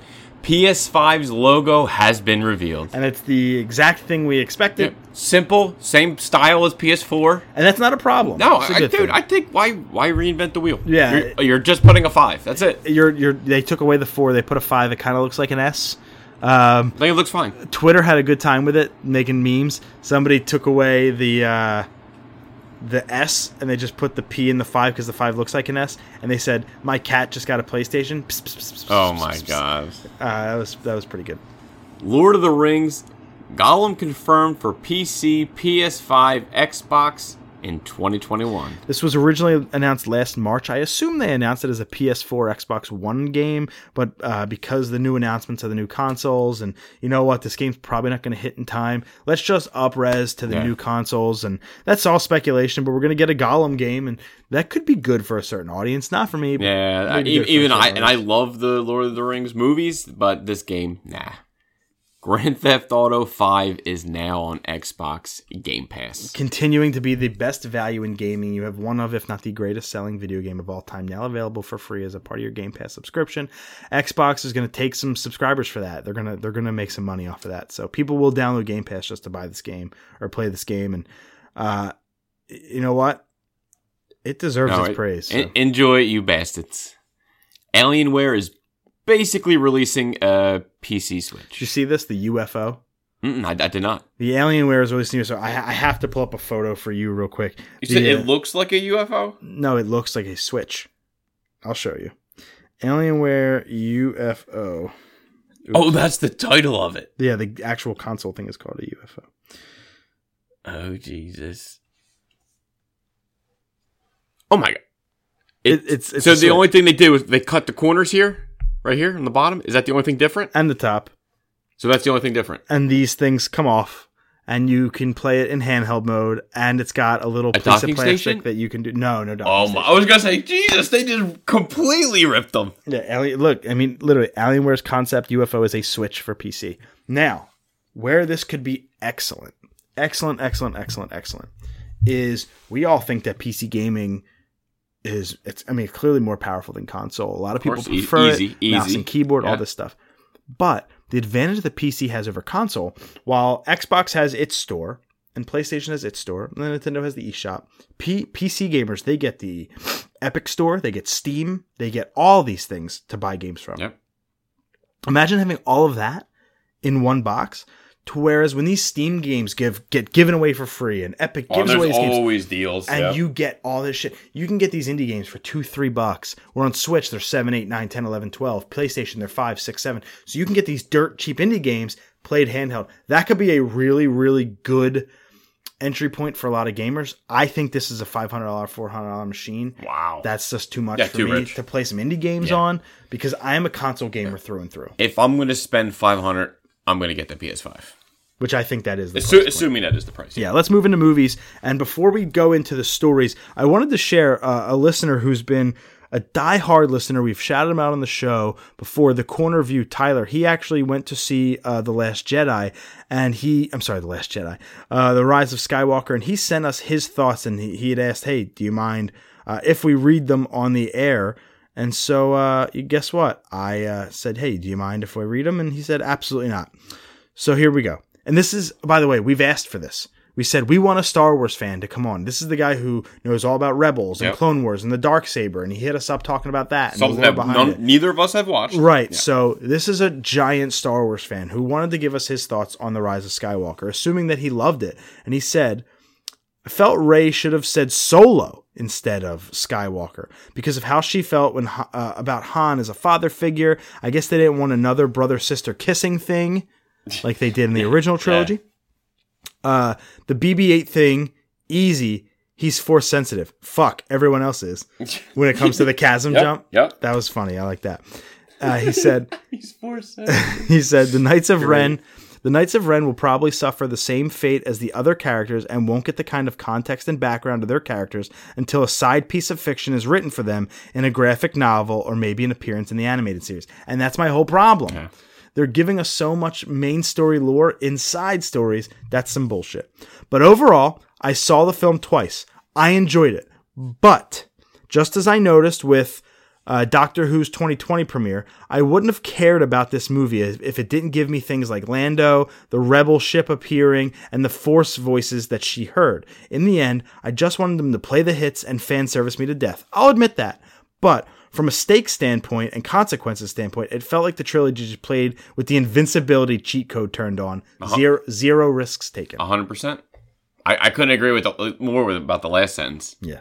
And that's coming from a diehard Star Wars guy. I ju- I just, I mean, I'm glad he enjoyed the film. we say this and read this number one to shout out a listener who enjoys the show you're awesome tyler but two is it's okay to be a star wars fan and be critical of your of your stuff yeah.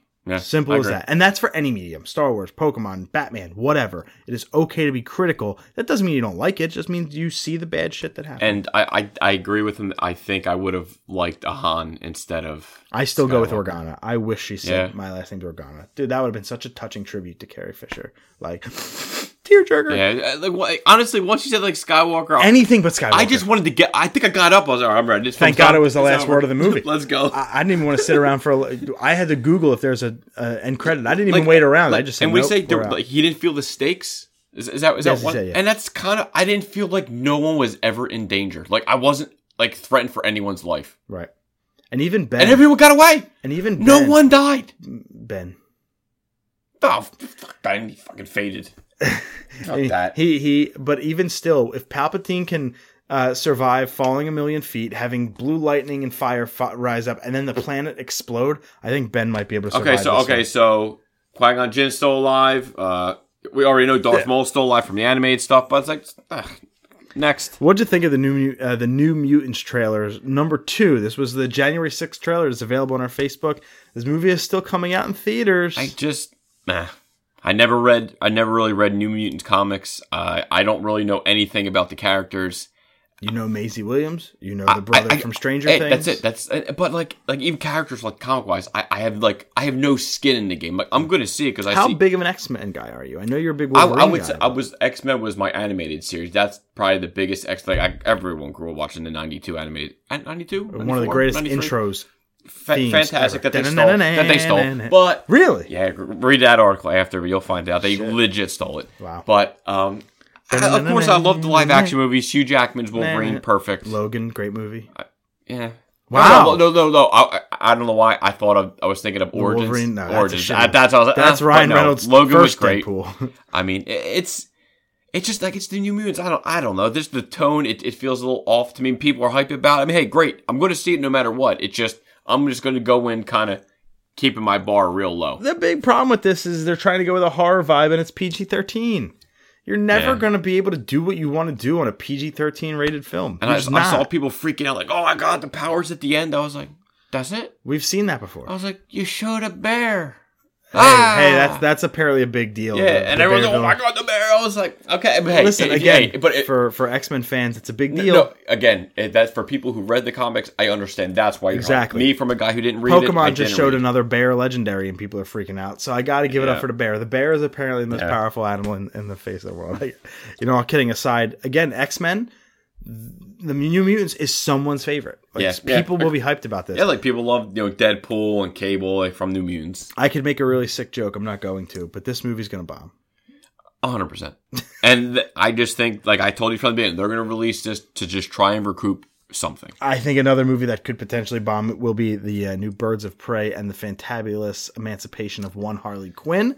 We got trailer number two for this did- film did watch it. today I too. watch it. I caved. I caved. Um, I just thought the trailer wasn't terrible, dude. It was watchable. See, I don't think, I don't think it's going to bomb. I don't think. I think this movie is going to make money.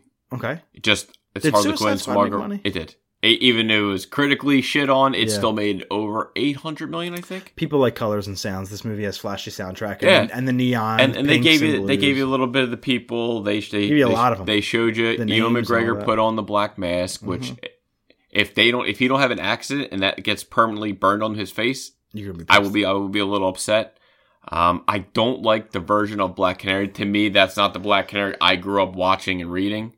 Her her being in a band singer, that's not my Black Canary. There, there will be no Jared Leto Joker in this. They broke up, and there will be no Joker. They've said that. Which so I, I'm, I'm I'm fine I'm with it. okay with. let It- Harley it- shine. like, I just it- hate her accent. I hate the New York, like thick New. You're not funny. And I just wish they could either bring back Arlene Sorkin or you get um Tara Strong. It, it Tara Strong's great. both what a like, great voice actress. Sorkin was she originated animated Yeah. series, then Tara Strong took over. But I'm I'm going to see the movie no matter what. I have to. Seeing the hyena, that was cool. named I- after Bruce Wayne. That was Yeah, pretty good. that- that- it's like a fucking hyena so in a it's- bathtub. It's, crazy. I think it's it. There are different names in the comics. There's two of them. I forget. I forget both of their names, but I, I do like that we're actually seeing a hyena.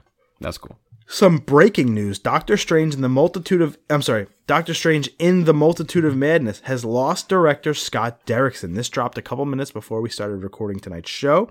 Derrickson will remain on as a producer, as the executive producer of the film, but will no longer direct due to quote creative differences. And he directed the first Doctor Strange. Very weird to me that the uh, that he's still going to remain on as an EP who has a lot of creative control, but left the project as the director over creative differences. So that's a little weird to me, but got it. I mean, it's good that it, you know. Obviously, he said we left on amicable terms. Everything's fine. Like that's cool. But and they're still saying they're on schedule. What to start shooting in May? Uh, sometime Yeah, I, spring. I think I think it was then because that because uh, Elizabeth Olsen has to finish the show and then go right to that to continue there. I mean, hey, they'll, they'll find another director. yeah, Love and Thunder. I, I think they said is like uh, was that um, August? So I guess Doctor Strange is is probably the April May, probably more towards May. Yeah, especially now if they have to find their new director. I mean they got time. They got time. They, no, You say no- that now. We don't got to worry yet. you got to get a new director, not just a new stagehand. But That's there's a- there, a there's big- a lot of directors though. Tell that to the Uncharted movie. True. Okay. True. They've lost more directors And Flash. and Flash, yeah. which is fair. They also said that Flash is finally catching some footing, which is which is good uh, for you, especially Christian Bale. Again, another story that in most other weeks would lead the frickin' thing off. Christian Bale may join the MCU in Thor: Love and Thunder. And I heard people saying like, "What if he's Beta Ray Bill?" Which I would fucking love. Beta it. Ray Bill would be a good choice. That would be cool. I forget the other characters people were guessing. I, I wasn't. Minotaur and Gorr the God were the That two that big was it. ones. I wasn't. I don't. I'm not really too Or, familiar I'm sorry, with, Gorr the God Butcher. with with Thor's lore, so I'm not too familiar. But I, Thor lore. I think Christian Bale. I, I love. You know, I love Christian Bale. Sure you do. Hey, he was in DC. Obviously, he was Batman. I don't think he could get- get any more DC characters. Why not see what Marvel has to offer? This is yet another big, huge name that could be making the cross doing both DC and Marvel stuff. That's always a good thing, in my opinion, when you marry yourself to one thing. Listen, as much as I love God of War and Uncharted and Pokemon, I hate the fact that we have console exclusives. I hate that. Yeah. Now, do I love that like I can only play Mario on my Nintendo? Of course and you I, do. so- and I associate him with Nintendo. That's great, but at the same time, I want everybody to be able to play everything, and I want everybody to be able to watch everything. So for me to no longer, if this happens, for me to no longer associate Christian Bale with only The Dark Knight, that's cool for me.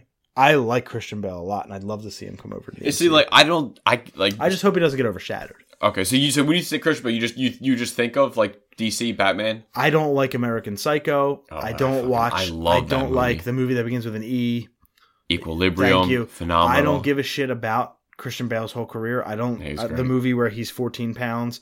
I don't. the machinist. Yeah, I don't watch those movies. So for like me, I could, I can keep going. You kept going. I can keep dialing Bale off. guy. You my know, boy. I'm a Tom Hanks guy. You're a Christian Bale guy. You know, it just if so facto. Yep. But uh, yeah, I don't care about Christian Bale's other career as much. Um, wasn't he just in Ford versus Ferrari? Yes, he was. Yeah, so he does he does a lot of stuff, but I associate him as Batman. Yeah. How I look Hey, at nothing Christian wrong with that. So I'd like to look him as uh, in Thor, but I want him to be the main I mean, villain. I still think I still remember him in the Newsies. dude, me too. Um, dude, Chris Hemsworth and Christian Bale. If Christian Bale's the main villain, their chemistry on screen together will be miraculous. Goddamn Oscar. Well, I know he's. If it is, he might have to bulk up a little bit because he, he looked a little thin in he uh, could do Ford whatever Ferrari. he could do whatever he wants to do. Yeah. He also didn't he say recently like He, in actual he's done changing his body. he's- so yeah, he's. So I think he's just maybe going to maybe get a little toned again and then try to keep it like that. Uh, Rian Johnson uh, is working on a Knives Out sequel. Man, I can't wait to watch this. And, and that's based off Daniel Craig's character. Yeah. So I, I didn't see Knives Out. I don't even wanna know. but I will.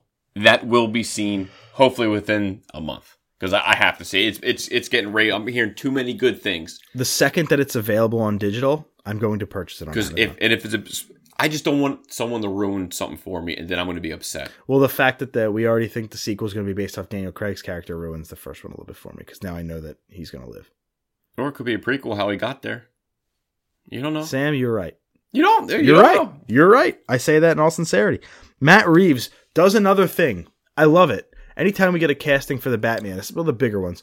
It comes from Matt Reeves' Twitter account. Yep. And uh, listen, Colin Farrell has been rumored to play the Penguin for two months, and we covered the rumors on this show before, but now it's official. We're getting hobble poddle copple poddle whatever. Okay. He We're says- getting him. His exact quote in the Twitter said, "Oz, is that you?" Question mark, and it's a gif of just Colin Farrell like shrugging his shoulders. So it's like, is that a tease by him? Is that him? That's a confirmation. It's just that he threw that question mark. Anyone else, he didn't throw Well, that question. Oz is that you is a question. but but It's no, not but, a statement. but I was even like the Riddler. Like there, I don't think he put a question mark with the Riddler where you would assume the question mark was there. I would assume Oz is that you is a quote from another from maybe the original Batman movie where Danny DeVito played the Penguin. Maybe he that's a line from the movie. I don't know. I haven't seen that movie. if in, it is, that could be decade. Christopher Walken line. So maybe so. It, and I haven't seen that movie in a decade, so I don't remember. It- it just But it's all it all. I, I I like I do like Colin Farrell. I just really hope that he can do something with it. I was gonna say I don't want an Irish Penguin though. I, he, but he can hide his he can hide his accent. Yeah, If you saw phone booth, he there's I no accent. There's no there's no accent in that. that is so he can. one of the most tense movies I've ever seen. But it's funny. I, it's either you love that movie or you fucking hate it. most people fucking. And, and it. I love it. A You- majority no, hates no. I would say usually I'm always the one trying to talk to. Like, it's fucking it's all fucking phone booth. Oh, sorry. I like movies like that. Yeah. Movies that take a chance, man. Movies that you know what we're gonna set an entire hour and a half film in a film. Did you all you like the three main was Colin Farrell, Kiefer Sutherland, and Forest Whitaker. That was it. That's revolved around the movie. And, and then you had a shit ton of extras just walking around the streets.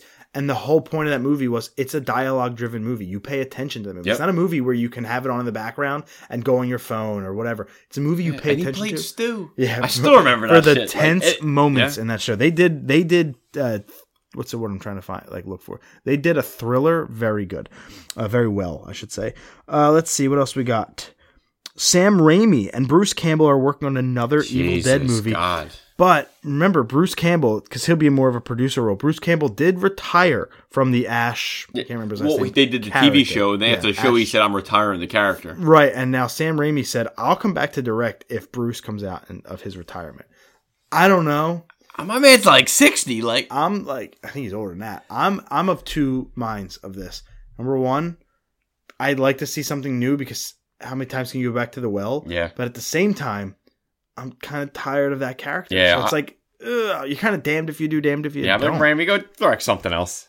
Uh, let's see. We got the box office where the Rise of Skywalker is if it hasn't by this minute, it's at a billion finally. Yeah, I, I think it just crossed it, like legit just crossed it. Got- as, you get it, I will pull it up and check just to double check. I was just I'm not even going through the box office. I'm just going to the upcoming stuff. But like because we know that Rise of Skywalker one, there's nothing that came out the end of this year that was really like, oh my god, we got to go see this. Um, we are going to talk about the upcoming stuff uh, coming soon to theaters. This is the week of January 10th. So again, the day you're listening to this, go to the movies now. See 1917. This movie is getting praise everywhere. Some people saying it's already going to be one of the best films of the year. Then Underwater with Kristen Stewart, Just Mercy with Michael B. Jordan, Like a Boss with Tiffany, I think is that Radish, Haddish. Haddish and Salma Hayek, uh, Chhapaak, and uh, that's it for this week. And I would say 1917 uh, has a huge potential to dethrone Rise of Skywalker. And uh, Star Wars, only at 945,000 right now. Nine mil, mil, uh, Uh, oh, million. yeah, n- million, excuse me. If it was So at I was like 945, 945.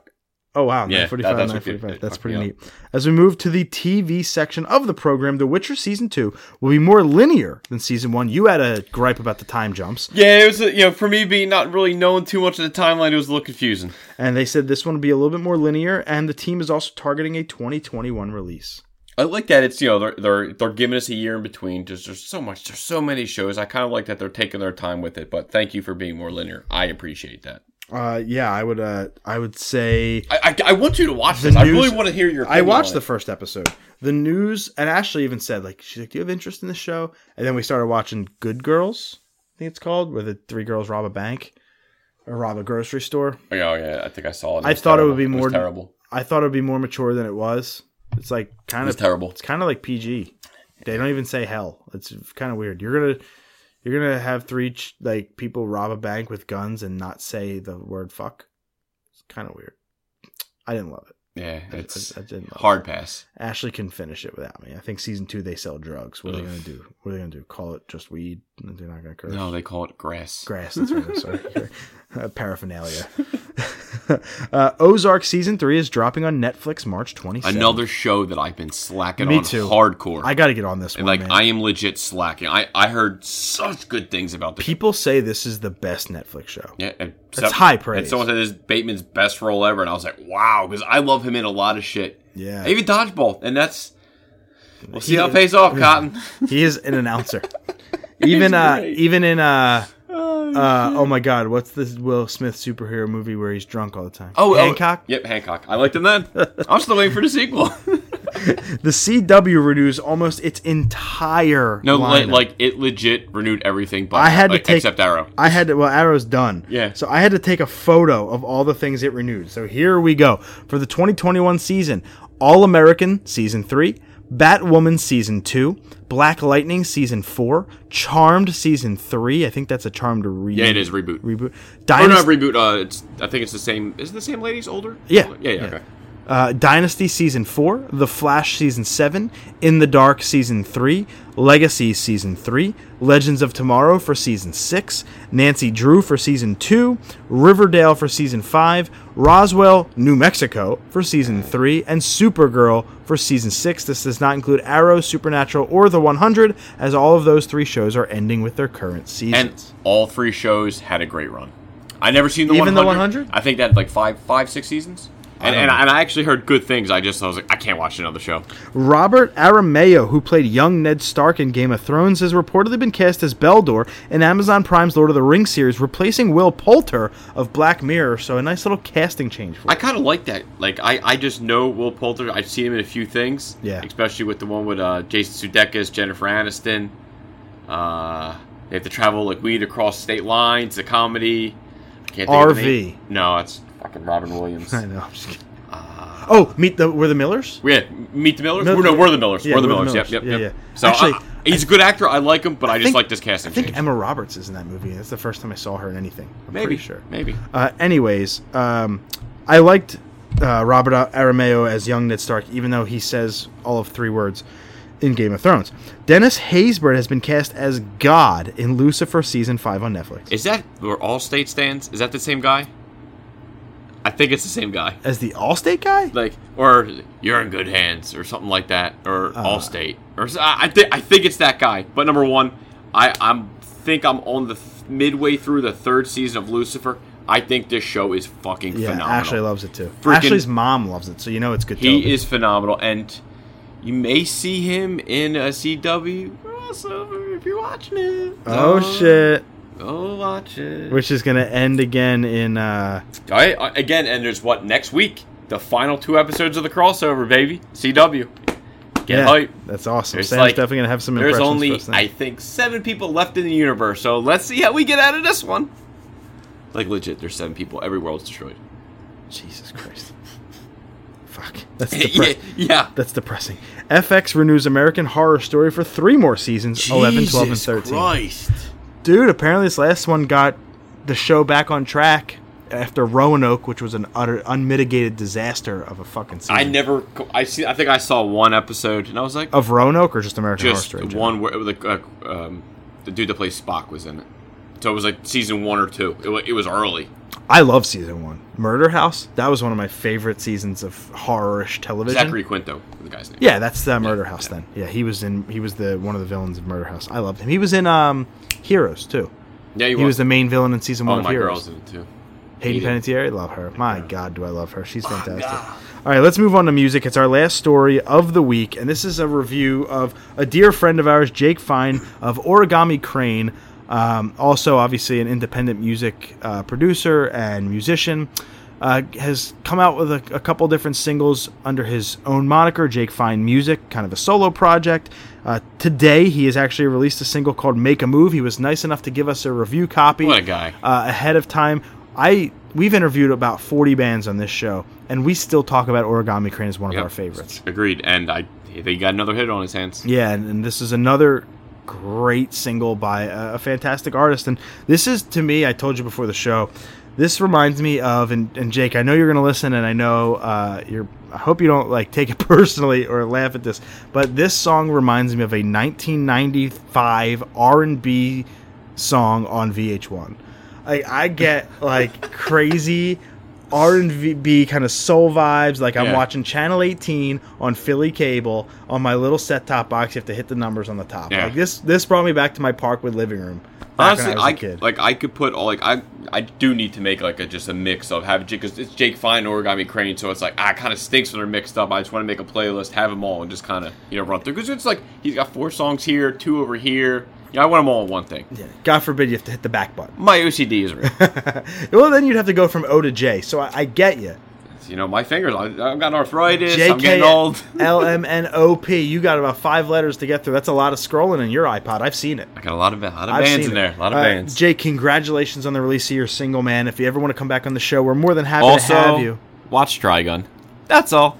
He also gave me the recommendation for Hunter Hunter, and, And I, you love and it. I love Yep. it. So it was my pick of the week a couple weeks ago. Uh, really good song. Again, like I said, that R and B vibe. Um, I love about a minute in when it when the rest of the instruments like kick Kick, in. yep, it really that's my favorite Yeah. part. It really hits me uh, there. I've listened to the song probably about a dozen times. You've listened to it a bunch of times as well. Um, two for two, in my opinion, on Yeah. his singles I being agree. released. Looking forward to it. You can actually find it if you go to Jake Fine Music or is it J Fine Music? Let me get the actual uh, Instagram. think- I think it's Jake J J Fine Oh, it is. Music. It's Jay Fine. Okay. J Fine Music on Instagram. You can have the link in his bio there. I'm assuming it's going to be available on Spotify. Um, because that's where I, I maybe have a Bandcamp. I'm not sure. Maybe the SoundCloud will go public, but I know it'll be on Spotify because, and I think iTunes even. I think that's where you have Yep. it. Um, so I'm sure it'll be available for you on Apple Music and Spotify. Well, that's where I had. Was it Bedroom Days? Yeah. That's where I have that. Yeah. Yeah, right now it's available right now. As a matter of fact, Sam, we loved Origami Crane so much you pre-ordered a freaking vinyl from them, Yep. so they could do an actual acoustic cut of what you. Which song did you get? Was Turn around or squ- no? Wasn't it wasn't Square like One? a flame. Like a flame. No, I think it was turn around. I, thought- I think it was turn around, and I only heard it at your house because I don't have a vinyl player. yeah, we had to go up in but my it was bedroom. cool in the beginning. They say it's for you, Sam. Like that, it, was really nice. That was. It was a nice touch. It was. Nice touch. Well, we always want to uh always want to give the honest opinions of our friends' works. It's it's easy when you get companies giving you free video games and and record um PR departments giving you free records to review and, and your buddies dropping music to like just kiss its ass and tell tell people it's good when it's not. Yeah. We don't like to do that. Um, matter of fact, we've said no to a lot of interviews and a lot of um, reviews just because the music didn't speak to Yeah, us. and we don't just want to be that person just to just to kind of blow clicks. smoke up people's asses and to get clicks Yeah. and hope that the band shares the interview and we get a few Yep. more downloads or subscribers. We don't want to do that. We'd rather, um, you know, we love the artist and we love the music and that's what we want to promote. And when we hear a good song like Make a Move available now, uh, we wanted to shout that out. So Jake, congratulations on uh, your new single. Um, a new record from Mac Miller is also coming out later this month. It's called Circles. It's actually a post-mortem record. He was recording it at the time of his death, and his estate is going to release it, and that's pretty damn cool. Yeah, because when he passed, it was a year or two ago. His album, I believe, either just dropped or dropped like a week later. What was So it called? Running? or- Swimming? Swimming. It was called Swim- it's Some it's- activity that I don't do. It's I- yeah. fantastic. I I've been a Mac Miller. Anthony Pino, our boy, actually turned me on to him. Thank God he did because I actually love all his CDs. I actually love a lot of his older stuff when he was just kind of still kind of in high school and stuff. He just he just had this great flow. Yeah, you can imagine I like Mac Miller in 2010 because he was the Flyers. hundred song, percent. yeah. So it's it's called Circles. Um, I think it's great that they found all this music that he had and whatever. I think They didn't have to find it. It was. I and- mean, it's there. But the producer that or that was, I guess, doing it, he was real busy. And then I guess his estate brought up to him. He dropped everything and busted his ass and finished this. So I, I just thought it was great, and this is going to be a, a day one buy for me. Sam, it's time for our pick of the week, brought to you in part by our friends over at Liquid Death, which is always going to be our pick of the week. Sell your soul for a free case of Liquid Death at liquiddeath.com. And remember, aluminum cans seventy percent recyclable, plastic bottles only three percent. My pick of the week, it lived up to the hy- hype. Uncut gems. Adam Sandler. People have been telling me to see this. Adam Sandler You're the third person this week. dude. He was phenomenal. Like it's when you see Adam like the first time, you're like, "Oh, it's Sandler," but then he just kind of I think you texted me this earlier too. I did. I, I, I think I said, great, this is the easiest pick of the week I, I could even think of. It was directed by Josh and Benny Safdie brothers. I, I, don't know if they whatever Is they it directed a before. comedy crime thing? Like, what do we got? Are we- it's there's definitely comedy. Comedy. There's some tension involved. Um, some scare. There could be some scary moments, you know, in it. Um, Like okay, thriller, just, just, just okay, just to give you an overall thing. don't spoil it. I want to see it. Harold Ratner, who is Adam Sandler in the movie, he's a he's a jeweler. He's a gambling addict in New York City when he gets in over his head. And I will just say that, and he doesn't know what to do next. It's a little over two hours. I think it's like two hours, ten minutes. It's got a ninety-two percent of Rotten Tomatoes. Probably one or two, definitely in Sandler's top three of best films of his career. Now, did this come out in 20 or did this come out late 19? Can you have this on your list of best films? No, no, 20? thi- this again, Uncut Gems. Um, Knives Out. Knives Out, Ford Ferrari. So they're Uncut all Gems 19. 19. These were all 19 films. Again, and I, I would have had to probably re, probably readjust my my top three from the end of the year, but I can't recommend Uncut Gems enough. Definitely, do, 215. definitely do yourself a favor and see this film. 89% on Metacritic, 8 out of 10 on IMDb. Holy shit. Yeah, so I mean, hey, Sandler was was was phenomenal. The movie, you know, made, made a little bit of money. It was the, actually a one put out the movie. It's their highest, m- m- like most money movie ever made for that company. So Adam Sandler, Uncut Gems, go see it. My pick of the week is a little, uh, speaking of gems, it's a little gem on the Nintendo Switch right behind you there, pal. Ace. It's the, uh, it's not my pick of the week, but I did get this. $8. Oh, it's not bad. Starlink Battle for Atlas with the Star Fox figurines and all that stuff. cool. Eight bucks for Nintendo Switch. But my pick of the week is Yoshi's Crafted World on Nintendo Switch. I finally, finally, finally got around to playing Yoshi's Crafted World again. If it was, uh, if I could make an adjustment on my 19 list, I might even take this over Luigi's Mansion 3. It's that good. I didn't think I would like it as much as I did, as much as I do. I'm about halfway done. It came out last March, so it's about a year old now uh, maybe April. But what a great game! I love it. It's just a fun platformer where you play as Yoshi. Who doesn't love Yoshi? And then at the end, when you beat a level, you can go back into that level and collect three things. We'll call it three things, and you can play the level backwards. Oh, that's neat. But when you play it backwards, it's actually The buttons are different. No, no. that would be you, crazy. pl- you play it right to left um, instead of left to right. But let's say, Sam, I'm going left to right, and in the background is a bush. okay. that bush now becomes the foreground, and if there was something hidden behind it in one way, I now see it the other way. Oh, okay. So you can get little collectibles and things you missed the first time by playing the level in reverse. Okay, I so like it that. actually literally doubles the replayability of this game. I like that. So you almost get two games in one. It's really worth its salt. My only gripe with it is it's mega fucking easy. I have oh, oh died. oh, you can't like put it on hard mode or I did. okay. Oh, it's still not. It's on. You can put it on classic mode or like, or like not classic vibe mode. vibe mode or Okay. something like like super easy, no challenge whatsoever. They're both really easy. I have died one time. I'm halfway through the game. It's not. It's not a difficult game. so if you want to play an easy game, pick It's, this up. but it's like Gotcha. fun. So Yoshi's Okay. Crafted World on Nintendo Switch. Those are our picks of the week. Again, Liquid Death. Sell your soul for a free case of Liquid Death at liquiddeath.com or mention ya boys. There's no discount when you mention us, but we love them. C- Sam, what is your CGC spotlight for the week? Super tough book. Batman 155, first Silver Age appearance of the Penguin. He was not seen last Shout until outs to Colin Farrell. he was not. Okay, so in this book, the Penguin wasn't seen for seven years. His last issue is Batman 99. Is a 9.0 off-white white pages. Came out in May 1963. Bill Finger story. Sheldon Moldoff and Charles Paris art, and Sheldon Moldoff cover. There is only 14 graded copies higher in the world. So to get this in a 9.0 with off-white white is a book that you again see a lot of cream off-white. I just fucking hate cream pages. Took me a, a long, long time. Sam's not a dictionary guy. To- a lot of cream pages in dictionaries. to I, I it took me forever to find this this book. I, I forget who I even got it off of to be honest. There's a And- dragon. And I feel sorry. There's only 21 90s on the census. There's 8 92s, 4 94s, and 2 96s on the CGC census. I, I last sale was 2700. I think this book still has plenty of room to go, especially if there's only 14 graded higher. Great shape. It's it, it, it's I, I think it looks a little bit better, but who am I?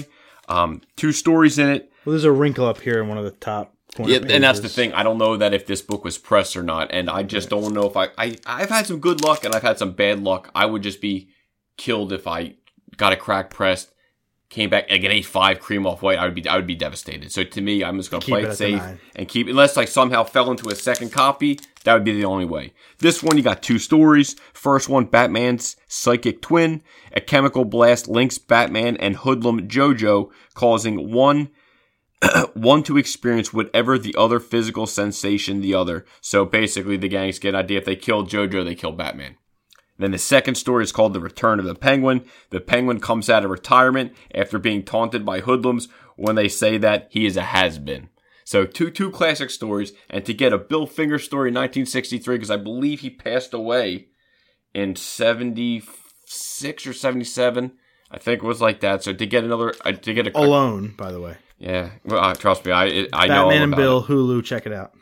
To, to- so always to get a classic Bill Finger story, I will always pick them up. So Batman 155. May 1963, as you said, 12 cents originally on the on the stands. Yep, Silver Uh, Age book, baby. Back of the book, 147 famous automobiles, only 249, 2049 cents to get your hands on them, uh, and you can mail away for a free coupon. Jesus, Yep, man. and I thought it was perfect. A that- 1915 Buick. Then I love the back. Great cover art. I mean, we just talked about the Red Dragon Regi that's coming Yep. as a new legendary, and now we get a Red Dragon in your Batman. It was meant to be. And to and, and Colin Farrell cast as Penguin, I was like, I have to have this book as the pick of the week. Awesome CGC Spotlight. Awesome episode overall. That was episode 168. We will be back next week with episode 169.